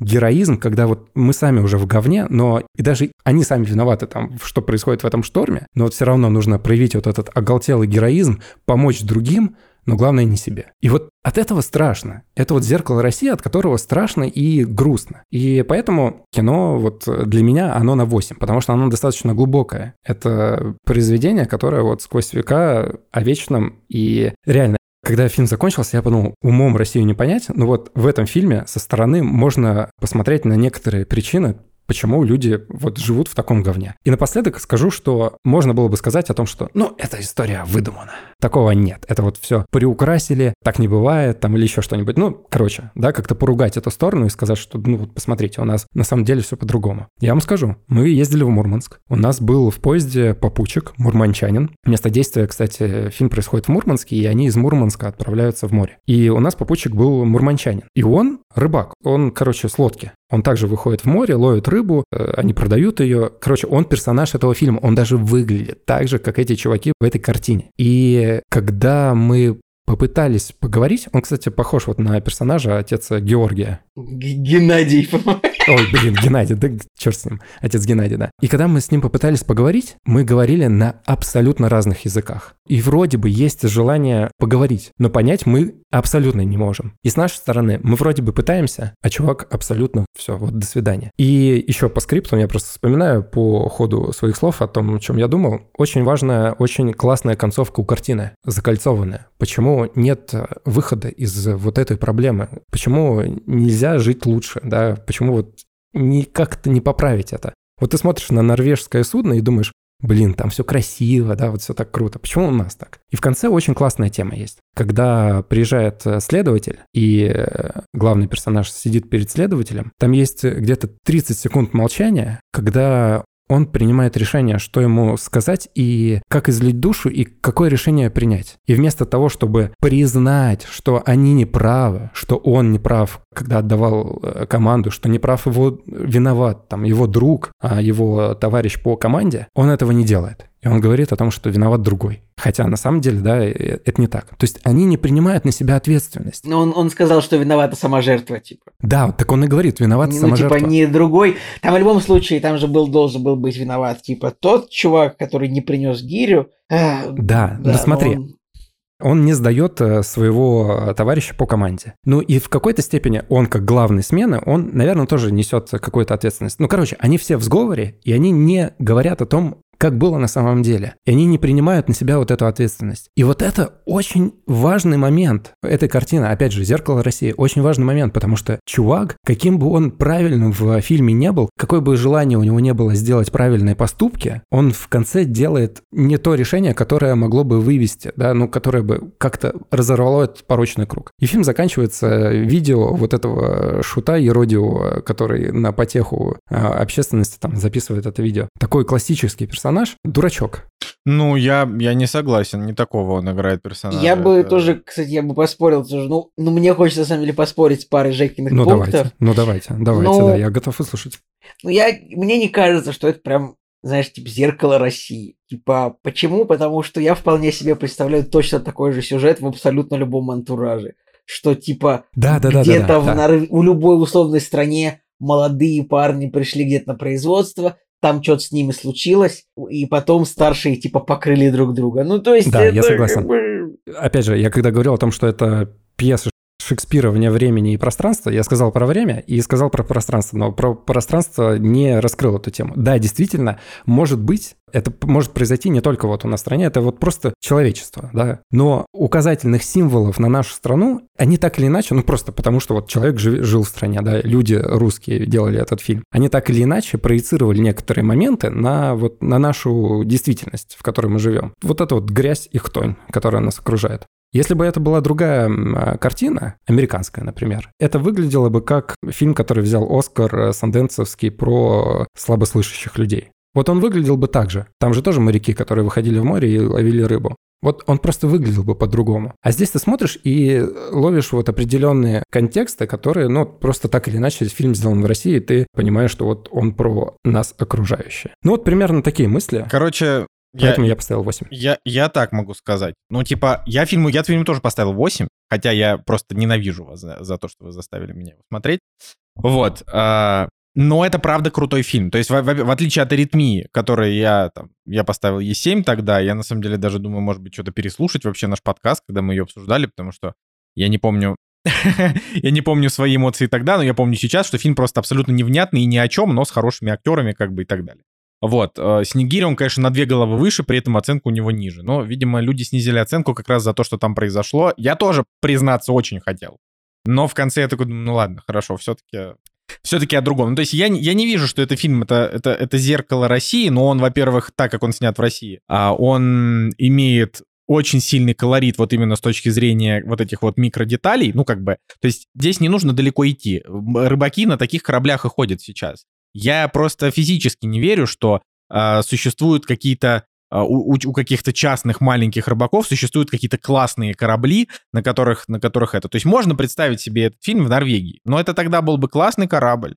Это тогда были чуваки, которые а, не типа не- не пьют из, э, из горла э, коньяк, управляя кораблем в шторм. Ну, то есть там, ну, это, это было бы совершенно другое кино.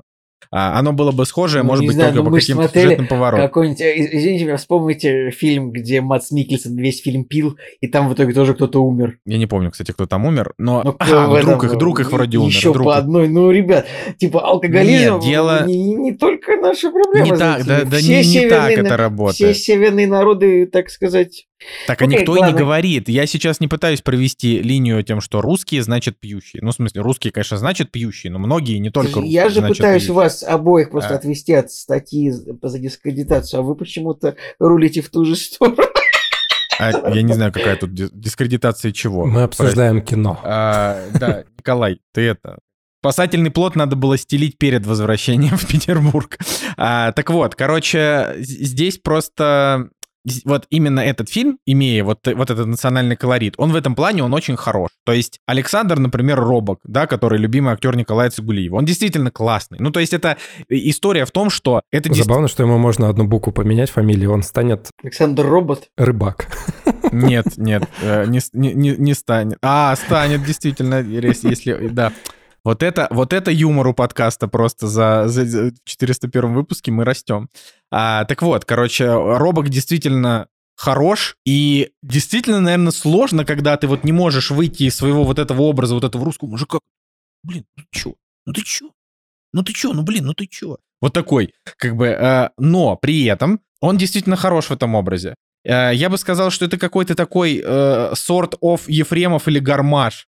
Ну, то есть, как бы не в плане такой же образ, нет. Но вот как бы Ефремов и Гармаш, у них есть такой свой запоминающийся образ такого вот мужика, у которого есть какая-то там своя вот а, такой вот надо, чтобы кто-то сыграл ал- алкоголика харизматичного, Ефремов. Надо, чтобы кто-то сыграл Я вспомнил, я всп- извини, я вспомнил, кого он мне напоминает. Господи, помните, был э, чувак, который ф- играл в фильме, где он на Запорожце ехал на поле чудес, и он был депутатом, а потом умер когда-то. Нет, не помню. Михаил, э, Ми- Михаил Евдокимов. А, Михаил Евдокимов, блин. Да. Да. Есть. Ну, не тот же, но что-то, блин, на самом Ну, деле, это похоже, вот тот ну, фильм, похоже, про который похоже. ты сказал, «Не послать ли нам гонца» он называется. Это очень хорошее кино. Блин, это очень хорошее кино. Короче, вот, и вот «Снегирь» это, это реально тоже, это очень хорошее кино. То есть это просто, это сильный фильм. Вот его фишка в том, что он, он, он оставляет сильные эмоции. Ты как бы в местами, ты этот фильм ненавидишь. А Есть несколько моментов, когда он, ну, то есть, например, когда у них происходят какие-то э, напряженные разговоры, они действительно напряженные, то есть тебе не, ну, некомфортно его смотреть. Когда в конце происходит, э, значит, вот этот шторм, в котором они э, находятся, ну, грандиозный шторм, как написали на кинопоиске, да, значит, он действительно большой десятибальный шторм. Это правда напряженная сцена, в которой ты тоже сидишь, как бы вот, ну, то есть тебе, тебе нервно, ты думаешь, блин, блин, что ж там будет.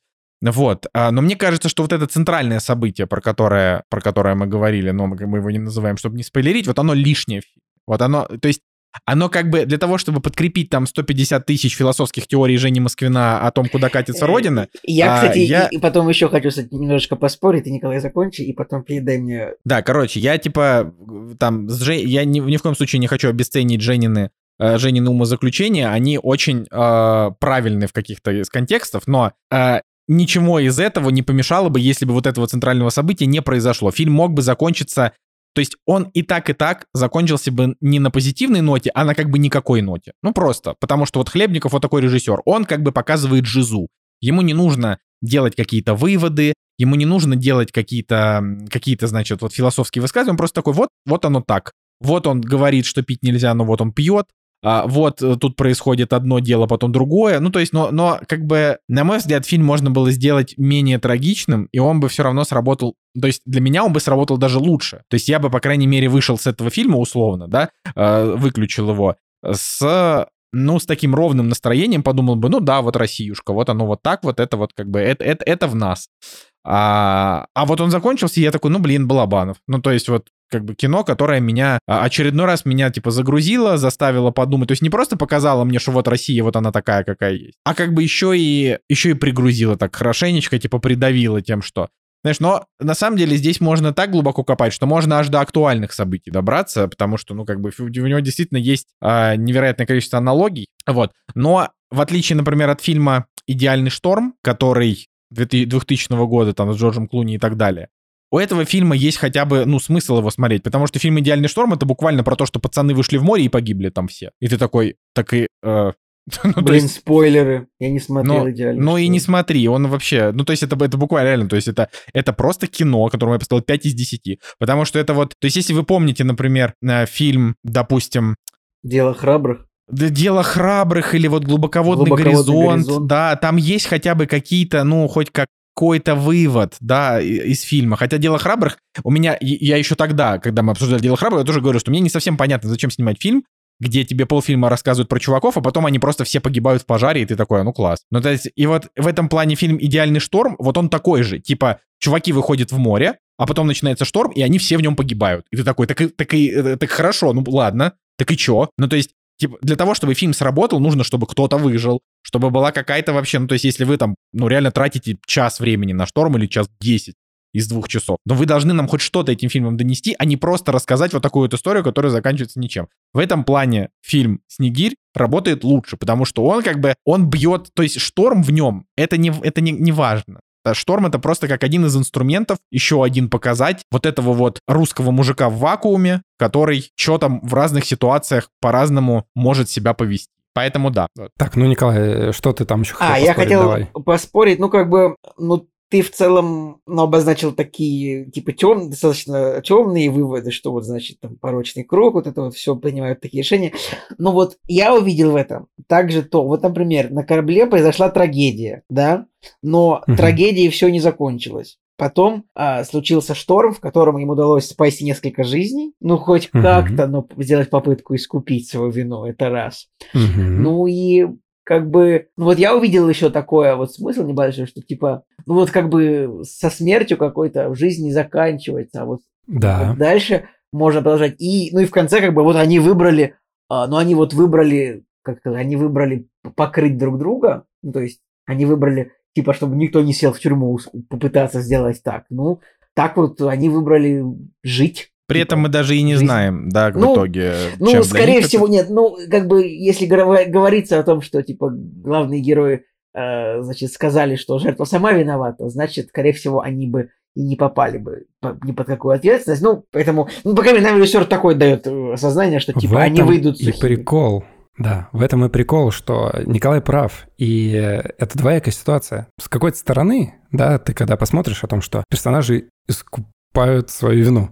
Давай, так, давай скажем более осторожно. Делают попытку. Делают попытку это сделать. Потому что искупить такую вину невозможно. Так, так и живем. Я не знаю, я на каком-то вот э, материально-душевном уровне, то, что я пережил в своей жизни, и то, что я не могу понять о том, что вот да, есть героизм с какой-то стороны, они спасают кого-то, но в то же время с левой стороны есть вот эта жесть, которая творится, ну, то есть какие-то вот непонятные вещи. Ну, вот тут уже правда. С этим, которые, с этим уже я согласен. И ты как бы такой, ой, а это случайный случай, это не мы сделали. Но в то же время ты помогаешь другим. Ну, это реально супер интересно. Ладно, э, мы поговорили про смыслы. Я еще хочу сказать э, смешной э, момент про этот фильм, о том, как мы его смотрели, про который мы еще не поговорили. Значит, всем известно, 400 выпусков мы уже говорим о том, что смотрим кино с субтитрами. И мы начинаем смотреть «Снегирь», и я такой, так, ну нужно поддержать Бориса Хлебникова, поддержать кинематографистов, посмотреть его на кинопоиске. Включаем фильм, и первые 10 минут я не понимаю процентов 70 речи. Я просто не понимаю, что они говорят. Да, есть определенные жаргонные слова, например, осисяй там и вот морская тематика, но вот эта каша во рту, которая там присутствует, мы где-то на 15 минуте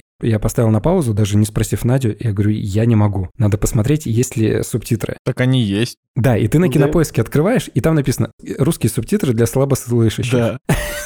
Мы такие, блин, ну серьезно. Как бы да. Но у меня есть теория. У меня есть теория, что это сделано специально, что это не сделано нарочно, потому что где-то через полчаса то ли слух адаптируется, то ли они уже нормально говорят, и ты уже без субтитров понимаешь речь. Но реально первые 15 минут очень как-то гулко, издалека. Короче, там есть, там есть один момент, когда а, в субтитрах, я тоже смотрел с субтитрами, потому что Женя сказал, что Блин, там великие непонятно. субтитры просто. Николай, скажи, у меня тоже есть Короче, у, у, да, у меня есть, значит, один, они такие говорят, играет песня Тани Булановой «Мой ненаглядный». Я такой, откуда глухой знает, как звучит эта песня? Ну это же просто, это же просто, ну... Блин, это, это действительно, это, ну, блин, это, ну, хоть чтобы, я, я не знаю, ну, может быть, может быть, слова слышит человек дальше будет смотреть типа текст, просто, ну что там, как бы... Ну, ладно, нам не это... страшно плохие шутки такие давать, потому что у нас э, аудиоформат. По поводу субтитров еще, блин, там такие художественно-артистичные субтитры для слабослышащих. Там начинается сразу типа рычит мотор автомобиля, типа, или там, там что-то Федя кряхтит, а, Юрец пыхтит. Причем там в некоторых моментах там написано, что типа Юрец пыхтит, но на самом деле Юрец не пыхтит, типа этого не слышно. Да, там, прям, например, ну, громко стукает дверью, а там- он просто да, закрыл г- дверь. Да, да, да, громко стукает дверь, а там дверь просто чик, закрывается аккуратно. Там, конечно, вот, блин, ну это реально, я никогда не видел таких, э, вот, ну, прям, а человек, который писал субтитры, он прям развлекался этим. Прям вот, ну, то есть... Но это специальные прикольно. субтитры для слабослышащих. нет, я, я, я просто никогда не видел, чтобы туда они были так художественно, типа рычит двигатель автомобиля. Я никогда таких просто глаголов не слышал. Да, они все передают такие штуки. Я смотрел фильм, в итоге, я смотрел не на кинопоиске, то есть я посмотрел 10 минут, 15, и я выключил кинопоиск, скачал фильм, да простят меня создатели, и в рипе, который есть э, в лучшем качестве, там есть две аудиодорожки. Я подумал, ну, может быть, там качество как-то меняется. И есть обычные субтитры без э, пояснения звуков, которые еще на заднем плане происходят. То есть ты можешь посмотреть фильм с субтитрами просто с текстом. И мы Так, а так подожди, а смотрели. чем это мешало-то? Ну, то есть, в плане А того, что мне- я нормально а на уже, кинопоиске по- а мне уже, было. а мне уже понравилось. Я уже хочу смотреть Нет. теперь только так, чтобы мне описывался каждый звук. Я даже не знал, что на кинопоиске вот версия для слабослышащих, она еще разбавлена вот этим. Я просто подумал, что может быть на кинопоиске какая-то версия с плохим звуком закачана, и как бы, возможно, в рипе сам звук будет лучше, поэтому... А, а- а рип, там. а рип откуда может быть, кроме как с кинопоиска? Да, Жень. А слушай, а откуда рип э, капитана Волконогова? Нет, подожди, рип Капитана Волконогова это прям конкретно, это просто слив. А, Ну, я э, не знаю, ну, может ну, быть, DVD Blu-ray выходил с этим фильмом. Вряд ли. Я, я, короче, хотел добавить еще... Нет, смотри, когда вышел фильм на кинопоиске, появился рип на что-то там 2-3 гигабайта. И, в принципе, то качество, которое на КП, а, когда ри- рипы сливает, оно такое есть. Но я скачал какой-то рип, который тяжелее, новый. Я посмотрел, проверил, смотрю, побольше качества, думаю, ну окей, проверь. Короче, неважно, можете на кинопоиске, можете скачать, все то же самое, по звуку все одинаково. Короче, вот я хотел сказать э, просто как бы как в... Ну, типа в параллели, да, что вот этот фильм, он, он, он мне понравился. Он понравился действительно. Вот, например, не так давно у э, иноагента Юрия Дудя вышло интервью с э, режиссером Романом Романом, нет, ну, короче, с режиссером Костомаровым, я не помню, как его зовут, а, который снял «Эпидемию», например, и так далее. Вот, и они в этом выпуске упомянули, что фильм «Экспресс» 2022 года, а, это типа вот прям супер кайфовый фильм. А, захожу на тот же кинопоиск, на кинопоиске написано один из лучших фильмов 2022 года. Потом, значит, я захожу и читаю, что это победитель кинофестиваля «Окно в Европу». Мы, кстати, как-то с Николаем Цигулиевым ездили на фестиваль «Окно в Европу». Сейчас я тебя еще раз перебью, Да что ж такое? Ну, прости, да, я сразу Что тебя, прощения. тебя, неужели тебя так этот фильм впечатлил, что ты все не можешь остановить? Да я не про фильм, я про чувака, с которым ты интервью смотрел. Я попытался посмотреть э, интервью, посмотрел полчаса, и у меня сложилось э, впечатление. Не, я выключил не потому, что он неинтересный, а просто какие-то дела были, я его забросил. Короче, у меня сложилось впечатление о режиссере, как о человеке, который не способен посмотреть э, «Флэш», «Форсаж» и «Трансформеры». Ну, то есть он говорит про кино, и кино для него существует исключительно только в Ну, понимании, Мартин что... Скорсезе тоже элитарный, это ж есть такие люди, какая разница? Вот, я тебе про это и говорю, что, может быть, он вот в том фильме, который ты посмотрел, считал еще космические какие-то символы, которые просто не... Ну, я к тому, что просто вот его мнение про фильм, оно немножко такое элитарное. Не, а там э, на его мнение там не Приедем пофиг, во там Францию, в- возьмем в плен режиссера Костомарова, по- посадим его в дом, заставим смотреть э, все фильмы DC и «Форсаж». Marvel и Трансформеры. пока не его- полюбит. Да. Посмотрим на его лицо после этого. Не, ну эта элитарность, она реальная, она вообще никуда. Ну, то есть в плане того, что это, это, это можно, можно себе... Это же Wednesday во второй... Ой, не Wednesday, господи, а как оригинальный-то фильм-то называется? Семейка Семейка Адамс. Адамс. Семейка Адамс во второй части, они посадили Уэнсдей в э, какую-то комнату, и она там то ли Барби смотрела, то ли вот какие-то диснеевские... А, она диснеевские мультики смотрела, ее пытали таким образом. Ну, в общем, вот как бы говорю, что это элитарность, это, конечно, в этом ничего хорошего нет, но там, во-первых, сам Дудь сказал, что э, типа вот «Экспресс» типа, классный фильм, вот. А, а как бы когда, ну, в таких больших интервью обозначают что-то такое, я подумал, ну, блин, может быть, может быть, как бы в киноиндустрии случилось что-то, а я это пропустил, и я, значит, решил его поглядеть. Фильм идет всего 80 минут, поэтому я подумал, ладно, в это время Анастасия Николаевна занималась какими-то своими делами, я, короче, решил глянуть. Это не будет длинный диалог, я просто хочу сказать, потому что этот фильм — это полная херь. Ну, то есть это вот к тому, что вот я э, как бы после него я подумал, блин, ну если такие фильмы считают лучшими фильмами там года, да, он там вы- выигрывает окно в Европе, то может быть это как бы уже все, ну то есть вот уже можно типа забав- вот закрывать вот эту страницу российского кино э, которое одно время было хорошим, и теперь оно будет вот только таким, типа вот это вот честная жизнь вот это вот в России. Но все же, да, я, конечно, погорячился, потому что э, по факту и фильм «Экспресс», который я посмотрел, и фильм, э, собственно, «Снегирь» — это вот кино о России. Да, оно причем вот оно как бы, как вот сказать, о, о России в миниатюре, да, но вообще как бы любой фильм про какое-то закрытое общество, давайте так, любой фильм любой страны, это фильм про свою страну в миниатюре, да, так или иначе. Ну, то есть, если, если не про страну, то как минимум про какой-то срез общества, например, в миниатюре. То есть это, это в принципе, такой очень популярный троп, как бы, когда ты берешь персонажей, каждый из которых это, это что-то, да, как бы он что-то символизирует, и в итоге собирается как бы общество. Вот. Ну, короче, просто в двух словах, это, опять, просто для того, чтобы вот и наши слушатели там, и вы тоже двое, да, вот знали. Кино про то, что какой-то черт, значит, э, живет супер в очень маленьком городе, а-ля Депутатск, да, какой-то, где-то это снимали в Карачаево-Черкесии. А, значит, живет в каком-то супер мелком городе и, и ставит иногда, значит, время от времени э, деньги на спорт. Но у него своих денег-то нету, поэтому подожди, он там берет... Подожди, это начало интеграции? Ты же, там же заплатят деньги, мы, нам заплатят деньги, какая-то букмекерская контора. Нет, обидно, обидно. Да, ты ждал, а оно нет.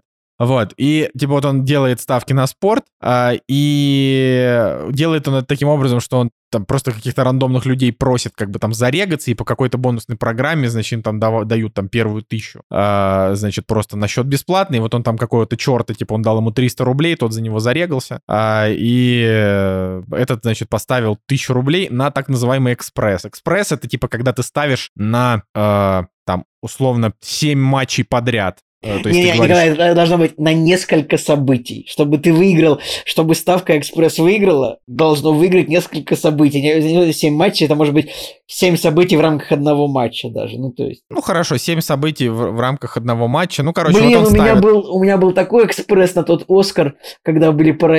когда были 1917 или 1914, как этот фильм назывался. 1917 он назывался. 1917 и Паразиты, или, или это были разные года. Короче, у меня был был такой экспресс, я там выиграл типа 14 из 15, нет, типа 12 из 13, но, но, но, не выиграл, как вы понимаете. Но экспресс был хороший.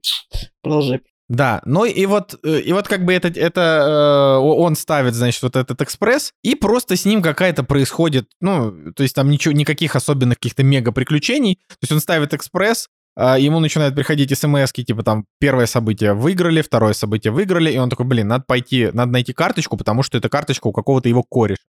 А вот, и он начинает искать своего кореша, этот кореш оказывается, что его уже взяли там, на 14 суток, ну и, короче, и вот там как-то вот раскручивается весь этот маятник, а он сам по себе, он какой-то студент, он там что-то, значит, где-то а, ну, где-то прокосячил, его там говорят, вот мы тебя сейчас исключим из этой, значит, путяги, в которой ты там учишься. Если не хочешь, чтобы исключили, перекрась там весь, э, не знаю, или там приберись и перекрась э, весь спортзал там у нас в общаге. Он пытается как-то вот и друга найти, и спортзал покрасить. Вот. И вот это вот такое вот кино, которое просто вообще непонятно, нахрена оно нужно. Что оно вообще передает? Какая у него идея? Какое у него настроение? То есть это просто хренота. Вот он когда заканчивается, я ставлю ему 4 из 10 и думаю, если это лучший фильм 22 года, то я вообще не понимаю просто, как оно, как, как вот, как вот это вообще все работает. Хотя я напомню, я напомню, что в 2022 году вышел фильм «Казнь», вышел сериал «Нулевой пациент», как бы, а вы говорите, что «Экспресс» — это один из лучших российских фильмов 22 года. вот, так что, если вдруг вы точно так же, как и я, попались э, на вот эту ловушку Дудя, э, звездочка, признанного иноагентом, то лучше посмотрите фильм «Снегирь». Но да, давайте так, чтобы подытожить, фильм «Снегирь» — это не фильм для хорошего настроения. Это все-таки, ну, это, это тяжелая драма. То есть она, как, вернее, та же так. А это не очень тяжелая, она, это, это, это не, не груз 200 все-таки. Не груз 200. Это такая безэмоциональная, как бы снаружи, но довольно тяжелая внутри драма, но она такая очень сухая. И как бы под этот фильм, ну вот у меня, у меня не было вот такого настроения. Я не ожидал, что я буду такое кино смотреть, когда я садился. И когда он закончился, я такой думаю, ну классно. Типа, спасибо большое. Вот, то есть я, я, я как бы, я к этому не был готов. Поэтому вот вы хотя бы нас послушаете, вы, по крайней мере, будете готовы. Но «Снегирь» — это, это вот, это, хорошее кино. Хорошее кино. Но Да. Еще про техническую часть. У нас фильм все-таки про шторм, и корабль в шторме, значит, плавает, и я смотрел... Жек, Жек пла- плавает говно, корабль ходит. Ну, ходит, хорошо. Но я имею в виду, что я смотрел некоторые интервью о том, а, как это все снимали. Построили на гидравлических амортизаторах корабль в павильоне, который заливали водой. Ну, то есть все по-серьезному. И сам шторм, он а, выглядит прикольно. Его мало. Видно, что бюджет у фильма не очень большой. Да там и этого и достаточно того. Да, что- ну то есть общих кадров, где вот прям корабль качается на волнах, таких кадров общих их немного. Но атмосфера все-таки передана круто, и мне кажется, даже вот в каких-нибудь больших голливудских фильмах, или, по крайней мере, такой же уровень, ну вот либо сделано даже, может быть, хуже. Короче, сделано круто. Нужно отдать должное. Мне кажется, вот немножко с монтажом, из-за того, что у них было мало общих планов, и вот в момент шторма там есть какой-то отрезок пятиминутный, где прям одни какие-то средние крупные планы, и ты понимаешь, что вот на них реально тупо просто в темноте льется вода. И, видимо, нечем разбавить вот, э, вот этот момент. Это чувствуется, но нужно отдать должное, что сделали там на 9 из 10. Выглядит очень хорошо. Да. Ладно, давай закончим с этим фильмом, быстренько про, про медведя поговорим. «Кактус» — подкаст о кино и не только. Короче, «Медведь» история такая. Первый сезон я посмотрел первее всех, ну, то есть первее Николая. Рассказал про него в подкасте видимо, как-то прорекламировал Николаю. Николай посмотрел первый сезон, и случилась абсолютно зеркальная ситуация. Николай вперед меня посмотрел второй сезон и как бы вот говорил о том, что ну давай-давай вместе обсудим второй сезон. Прошел, наверное, месяц. Просто череда событий, 400 выпуск подкаста, фильмы с Бусти, то еще что-то, какие-то события. Мне все до второго сезона не добраться было. Но я знал небольшой спойлер, который меня очень сильно завлекал ко второму сезону. Это то, что появится очень много камео, и камео, которые я люблю. И вот как бы ради этого я второй сезон готов был посмотреть. Мне понравился первый сезон, но, скажем так, где-то внутреннее настроение, оно было такое, что продолжение я могу посмотреть не в моменте. В принципе, я могу посмотреть его когда-нибудь потом. Не знаю, с чем это связано. То есть, э, с одной стороны, мне интересно, а с другой стороны, может быть, как-то и не до конца интересно, чтобы вот Вышел второй сезон, и я прям вот побежал его смотреть. Но первый сезон чем закончился «Медведя»? Тем, что была старая забегаловка, которая торговала хот-догами, и в какой-то момент команда тусовки, которая там работала, так или иначе, короче, получив э, кое-какой профит, они решают все это переделать и открыть э, новый ресторан. И новый ресторан будет уже не забегаловка, а high-level такой с прицелом на одну звезду. И как бы весь второй сезон, он именно про то, как чуваки готовятся к открытию. Они сами себе установили какой-то жесткий дедлайн, а у них есть э, вот этот вот сценарный э, подгон типа того, что им нужно за сколько-то там недель успеть все переделать и сделать. И как бы вот основная драма, ну, может быть, не основная, но как бы вот драма в том, что их все время подгоняют. Они все время не успевают, и они все время как бы вот пытаются успеть к дню открытия. Вот, и это лейтмотив второго сезона. Если первый был лейтмотив, это разобраться со своей внутренней историей и понять, что же там произошло, такая немножко, может быть, микродетективная история, потому что присутствует смерть внезапная персонажа, и нас плавно знакомят с историей, с другими персонажами, которые так или иначе связаны с э, погибшим вот, человеком. Во втором сезоне вайп немножко в другую сторону уходит. Давай, наверное, Николай, я до конца расскажу, а потом ты уже свое мнение, да, расскажешь. Да, да, давай. Ну и, короче, вот э, вайп вот в этой стороне, и когда второй сезон мы начали смотреть, первые, наверное, четыре серии, вот этот темпоритм, который был в первом сезоне, просто абсолютно сумасшедший, абсолютно сумасшедший, когда слова льются из всех мест, и ты не успеваешь следить, и там накал страстей, вот этот вот крики, оры, ругань, ссоры, короче, вот это вот все, оно в моменте происходит, это очень э, тяжело воспринимается, но как бы прикольно, да, там все разруливается, все это классно. А второй сезон начинается по-другому. Они уже лайтово общаются друг с другом. Нет такого накала страстей, нет э, такой ругани, нет таких э, крепких словечек, да. И ты понимаешь, что атмосфера, она поменялась. И если в первом сезоне это стало наркотиком, потому что стало прикольно смотреть, как они ругаются и как они все это разруливает, то вот в начале сезона все стало таким немножко, ну, я не скажу, конечно, мягким, пушистым, ну, такой, углы сгладились. И на четвертой серии я такой, эй, ребята, а ну-ка верните мне первый сезон, тот накал страстей, за который мне понравился этот фильм. Я не к тому, что там ничего не происходит, да, там все равно интересные моменты, интересно вот притягивают этот сюжет, но вот в первые четыре серии его вот прям именно что притягивают. Мне показалось, что они абсолютно как бы натянуто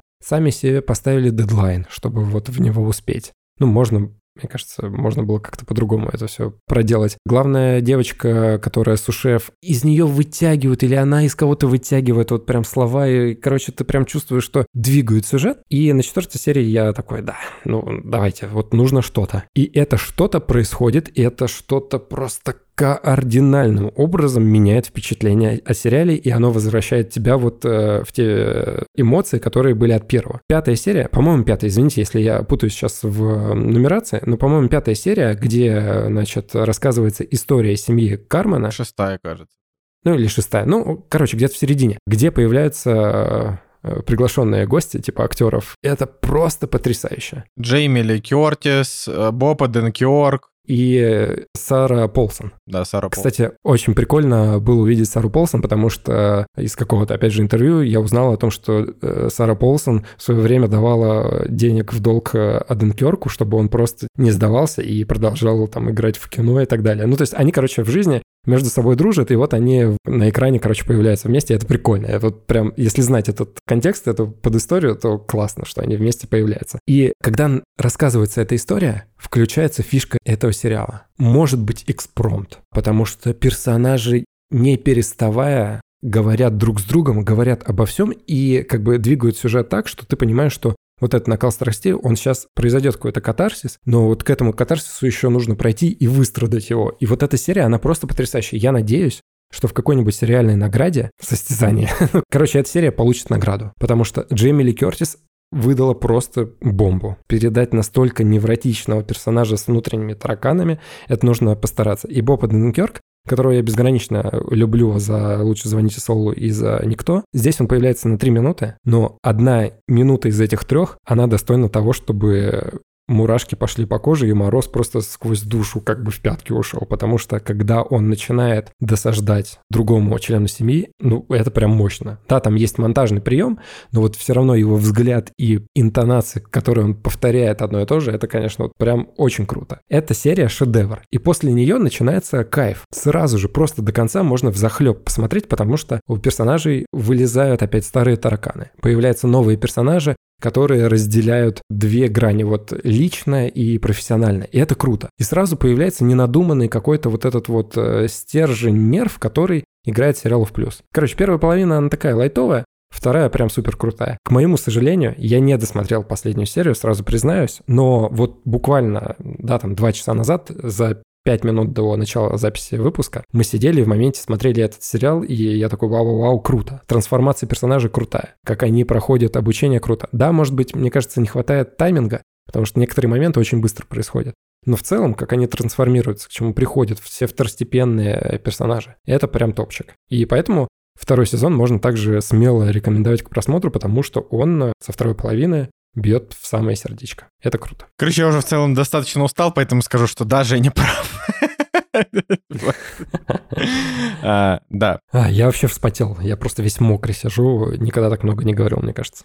Да, мне кажется, что ты вообще никогда так много не говорил. У тебя, видимо, главный фильм, который тебе больше всех понравился за все наши 8 лет, это фильм «Снегирь». А теперь это будет новый мем Блин, после 28 по, панфилов. По «Снегирю» добивочка у меня все-таки родилась, что вот там еще в начале или в конце было, что фильм там создан при, пом- при помощи Романа Абрамовича. Блин, ребят, снимите санкции с человека уже. Ну, просто, ну, уже просто невозможно уже. Все просто уже просят, ну, чтобы санкции сняли. Ну, Слушай, по поводу Романа Абрамовича. Я знаю, что у него есть фонд, э, который вот на деньги которого снимают кино. Когда я увидел Снегирь, это для меня не было удивлением. Но я не смог вспомнить, что было еще такое вот из современного. Но я помню свое ощущение, когда, внимание, реально внимание, когда я смотрел «Антикиллер 3», и там в самом начале тоже была такая же надпись о том, что спасибо Роману Абрамовичу за там помощь в создании Блин, ну, то есть ребят, сколько это лет назад все было? слушатели, если вам понравился реально Снегирь, пишите реально в Евросоюз, пишите в, в, в Лондон, пишите в Вашингтон, чтобы сняли санкции с такого замечательного человека. Ладно, я прекращаю. Это просто я продолжаю прикалываться. Дайте объясню. Я просто иногда в интервью слышу там режиссеров, которые такие, типа, ну снимите с него санкции, он такой хороший человек, просто невозможно. Я такой думаю, ну и как, ну когда такого хорошего человека вообще могли наложить санкции? Я просто, ну, Короче, я хотел сказать, ну, добавить про, мед- про медведя, что а, в целом сериал, который по первому сезону был таким довольно неплохой такой зарисовкой из жизни чикагского ресторана, такой, такой нервозный, с, с прикольными актерскими какими-то историями, с раздражающими некоторыми персонажами. И типа я ему там типа, поставил 7, ну, как условно, вот закончился первый сезон, я такой, ну, сериал на 7. Но второй сезон, это буквально, то есть у него уже такие вайбы вообще Теда Ласса, я хочу сказать. Конечно, не настолько, то есть это не добрый сериал про то, какие все классные, милые, приятные и так далее. Вот. Но там есть, например, отличная серия, где их чувак там поехал в Данию учиться, э, значит, э, десерт. Или вот это вот, а, например, серия про где... Вот вообще моя любимая серия, мне кажется. Где чувак, который очень сильно раздражал, который кузен, cousin, а, значит, в первом сезоне он меня дико бесил, а вот во втором сезоне, где он пошел учиться, типа, в лучший ресторан мира, да, там, с тремя звездами. Блин, какая же это отличная серия. Ну, то есть вот я могу так сказать, что вот этот сериал, во-первых, я, конечно, у меня очень болит сердце, что Николай Цигулиев его никогда не посмотрит, потому что это, ну, про- это просто вот, правда, вот очень хороший сериал. Типа, Но обычно, когда вы типа что-то э, перегреваете, я это правда потом не смотрю, поэтому ну это чисто твоя вина в этом будет. Но как бы это, это, это, это, это, это чисто, это тебе, Николай, надо обратиться к специалисту, чтобы он тебе объяснил, что так не работает. Вот, но э, я хочу сказать, что просто это, это как бы, ну, типа сериал на 8, да, он не великий, а, там, и это не Тед Ласса, да, опять же, то есть ни в коем случае никаких сравнений, потому что Тед Ласса это Вот вообще сериал, Николай который... который- начал, начал немножко начал немножко сериал принижать, чтобы я такой, ну ладно, может быть. Да не, не, да Николай, да господи, я уже, как это называется, я уже, я уже смирился с тем, что, то есть физически невозможно тебе догнать все, что надо посмотреть. Я думаю, что ты и до Андер даже не наберешься. Так что, если ты Аркейн даже не досмотрел, так что... э, в Андере, бы- кстати, этот э, Эйбен Мосс, или как его там зовут, персонаж, которого тебя бесит, он в Андере тоже, кстати, присутствовал. И прикольно, когда появляется в предпоследней серии еще одно камео. Да блин, вы мне, ребят, вы, вы, вы сейчас типа рассказали типа весь сериал. Я вот специально вас типа не слушал вообще, блин.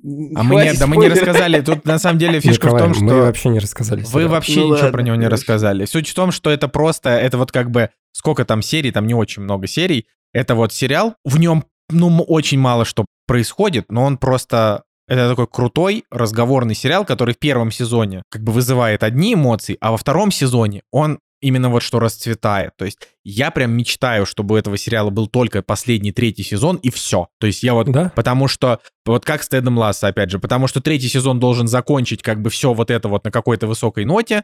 Они должны, значит, как-то, значит, с рестораном преуспеть или не преуспеть, неважно, ну как-то вот что-то должно закры- закончиться. И вот он, и все. Потому что, как бы, жить вот с этим вот несколько сезонов, мне кажется, они начнут в самоповторы. Но пока что, говорю, первые два, это прям вот когда первый хороший, а второй прям крутой. Вот. И это и это действительно, ну, прям супер классное ощущение. Короче, для меня это просто неожиданная фигня. Ну, то есть, вот как, например, э, было с сериалом «Грызня», да, вот в, в этом году, когда он вышел, и я просто с него прям... Ну, для меня до сих пор пока лучшее в этом году это сериал «Грызня». А вот вообще из, из всего, что вышло, это, наверное, сериал «Грызня» и мультик «Человек-паук. Паутина вселенных». Вот это Он, вот. кстати, тоже Биф называется, по-моему, правильно? Он называется «Биф», а этот называется «ЗБР». Если. Да, но у них э, предыдущее место называлось э, Биф. А, ты про то... Ну, там, по-моему, Ч- БС Чикаго, что-то Биф, я не помню. По-моему, так. Ну вот, т- так что, э, если вдруг вот э, Ну, у вас больше типа, времени, чем у Николая Цигулиева, У слов биф в контексте биф, э, да, там типа не Там- про то. там, не- та- там по-разному слово написано, там вроде есть, э, там, по-моему, после буквы И идет буква А, хотя, может быть, может, я ошибаюсь. А, Я еще хотел сказать о том, что там появляется камео Оливия Колман. Очень круто, когда они в кадре стоят. Прям чего не хватало в первом сезоне, так это крутых актеров, которые еще бы вот своей мощи могли бы привнести в Слушай, а я и без. Боба Оденкерка кайфанул, знаешь, и без них нормально. Ну, Джимми Ли Кертис вообще разорвала. Ну, разорвала, ну как бы... Ну, просто как дополнительный бонус, когда они в кадре появляются, и ты такой, да, я чувствую вайп э, крутых актеров. Это прикольно. Ну ладно, да, это не супер важно. Самое важное, что, наверное, для меня вот в этом сериале, это даже не супер эта драма с вот этой вот э, мешаниной из слов, которые они не прекращаются ссориться там и так далее. Самое крутое в этом сериале — это звуковое оформление. Вот звукореж и монтаж — это прям топ, потому что чтобы передать вот это вот чувство напряжения в кадре, они, наверное, одними из первых, но я, короче, не могу просто вспомнить пример, где бы было бы еще так же вот прям ярко. Они делают э, все фоновые шумы, они выводят на передний план, а голос как будто бы на заднем остается. И то есть режется картофель, а что-то забивается в стену. И вот из этих звуков, вот эта атмосфера, которая там происходит, она нервозная. Она нервозная не только потому, что они ругаются, а просто из-за того, что тебе в уши льют вот этот весь шум э, кухни, из которого складывается в какой-то момент мелодия, в какой-то момент э, вот прям реально напряжение, от которого уже хочется избавиться. Вот этот э, микс, даже не музыки, короче, а вот именно звукового дизайна, а во втором сезоне еще и монтажка. Они очень круто кадры между собой э, из разных событий переплетают. Вот это прям сериалу играет э, в плюс. У него какой-то особенный свой стиль появляется. Это классно. Да, ну, в общем, на этой радостной ноте, я думаю, что мы можем закончить наш подкаст на этой неделе. Вот, получился длинный, думал, как обычно, что будет короче. Ставьте лайки, пишите комментарии. Согласны? Согласны. Да, друзья, с вами был Николай Цугулиев. Евгений Москвин. И Николай Солнышко. Всем пока, до следующей недели.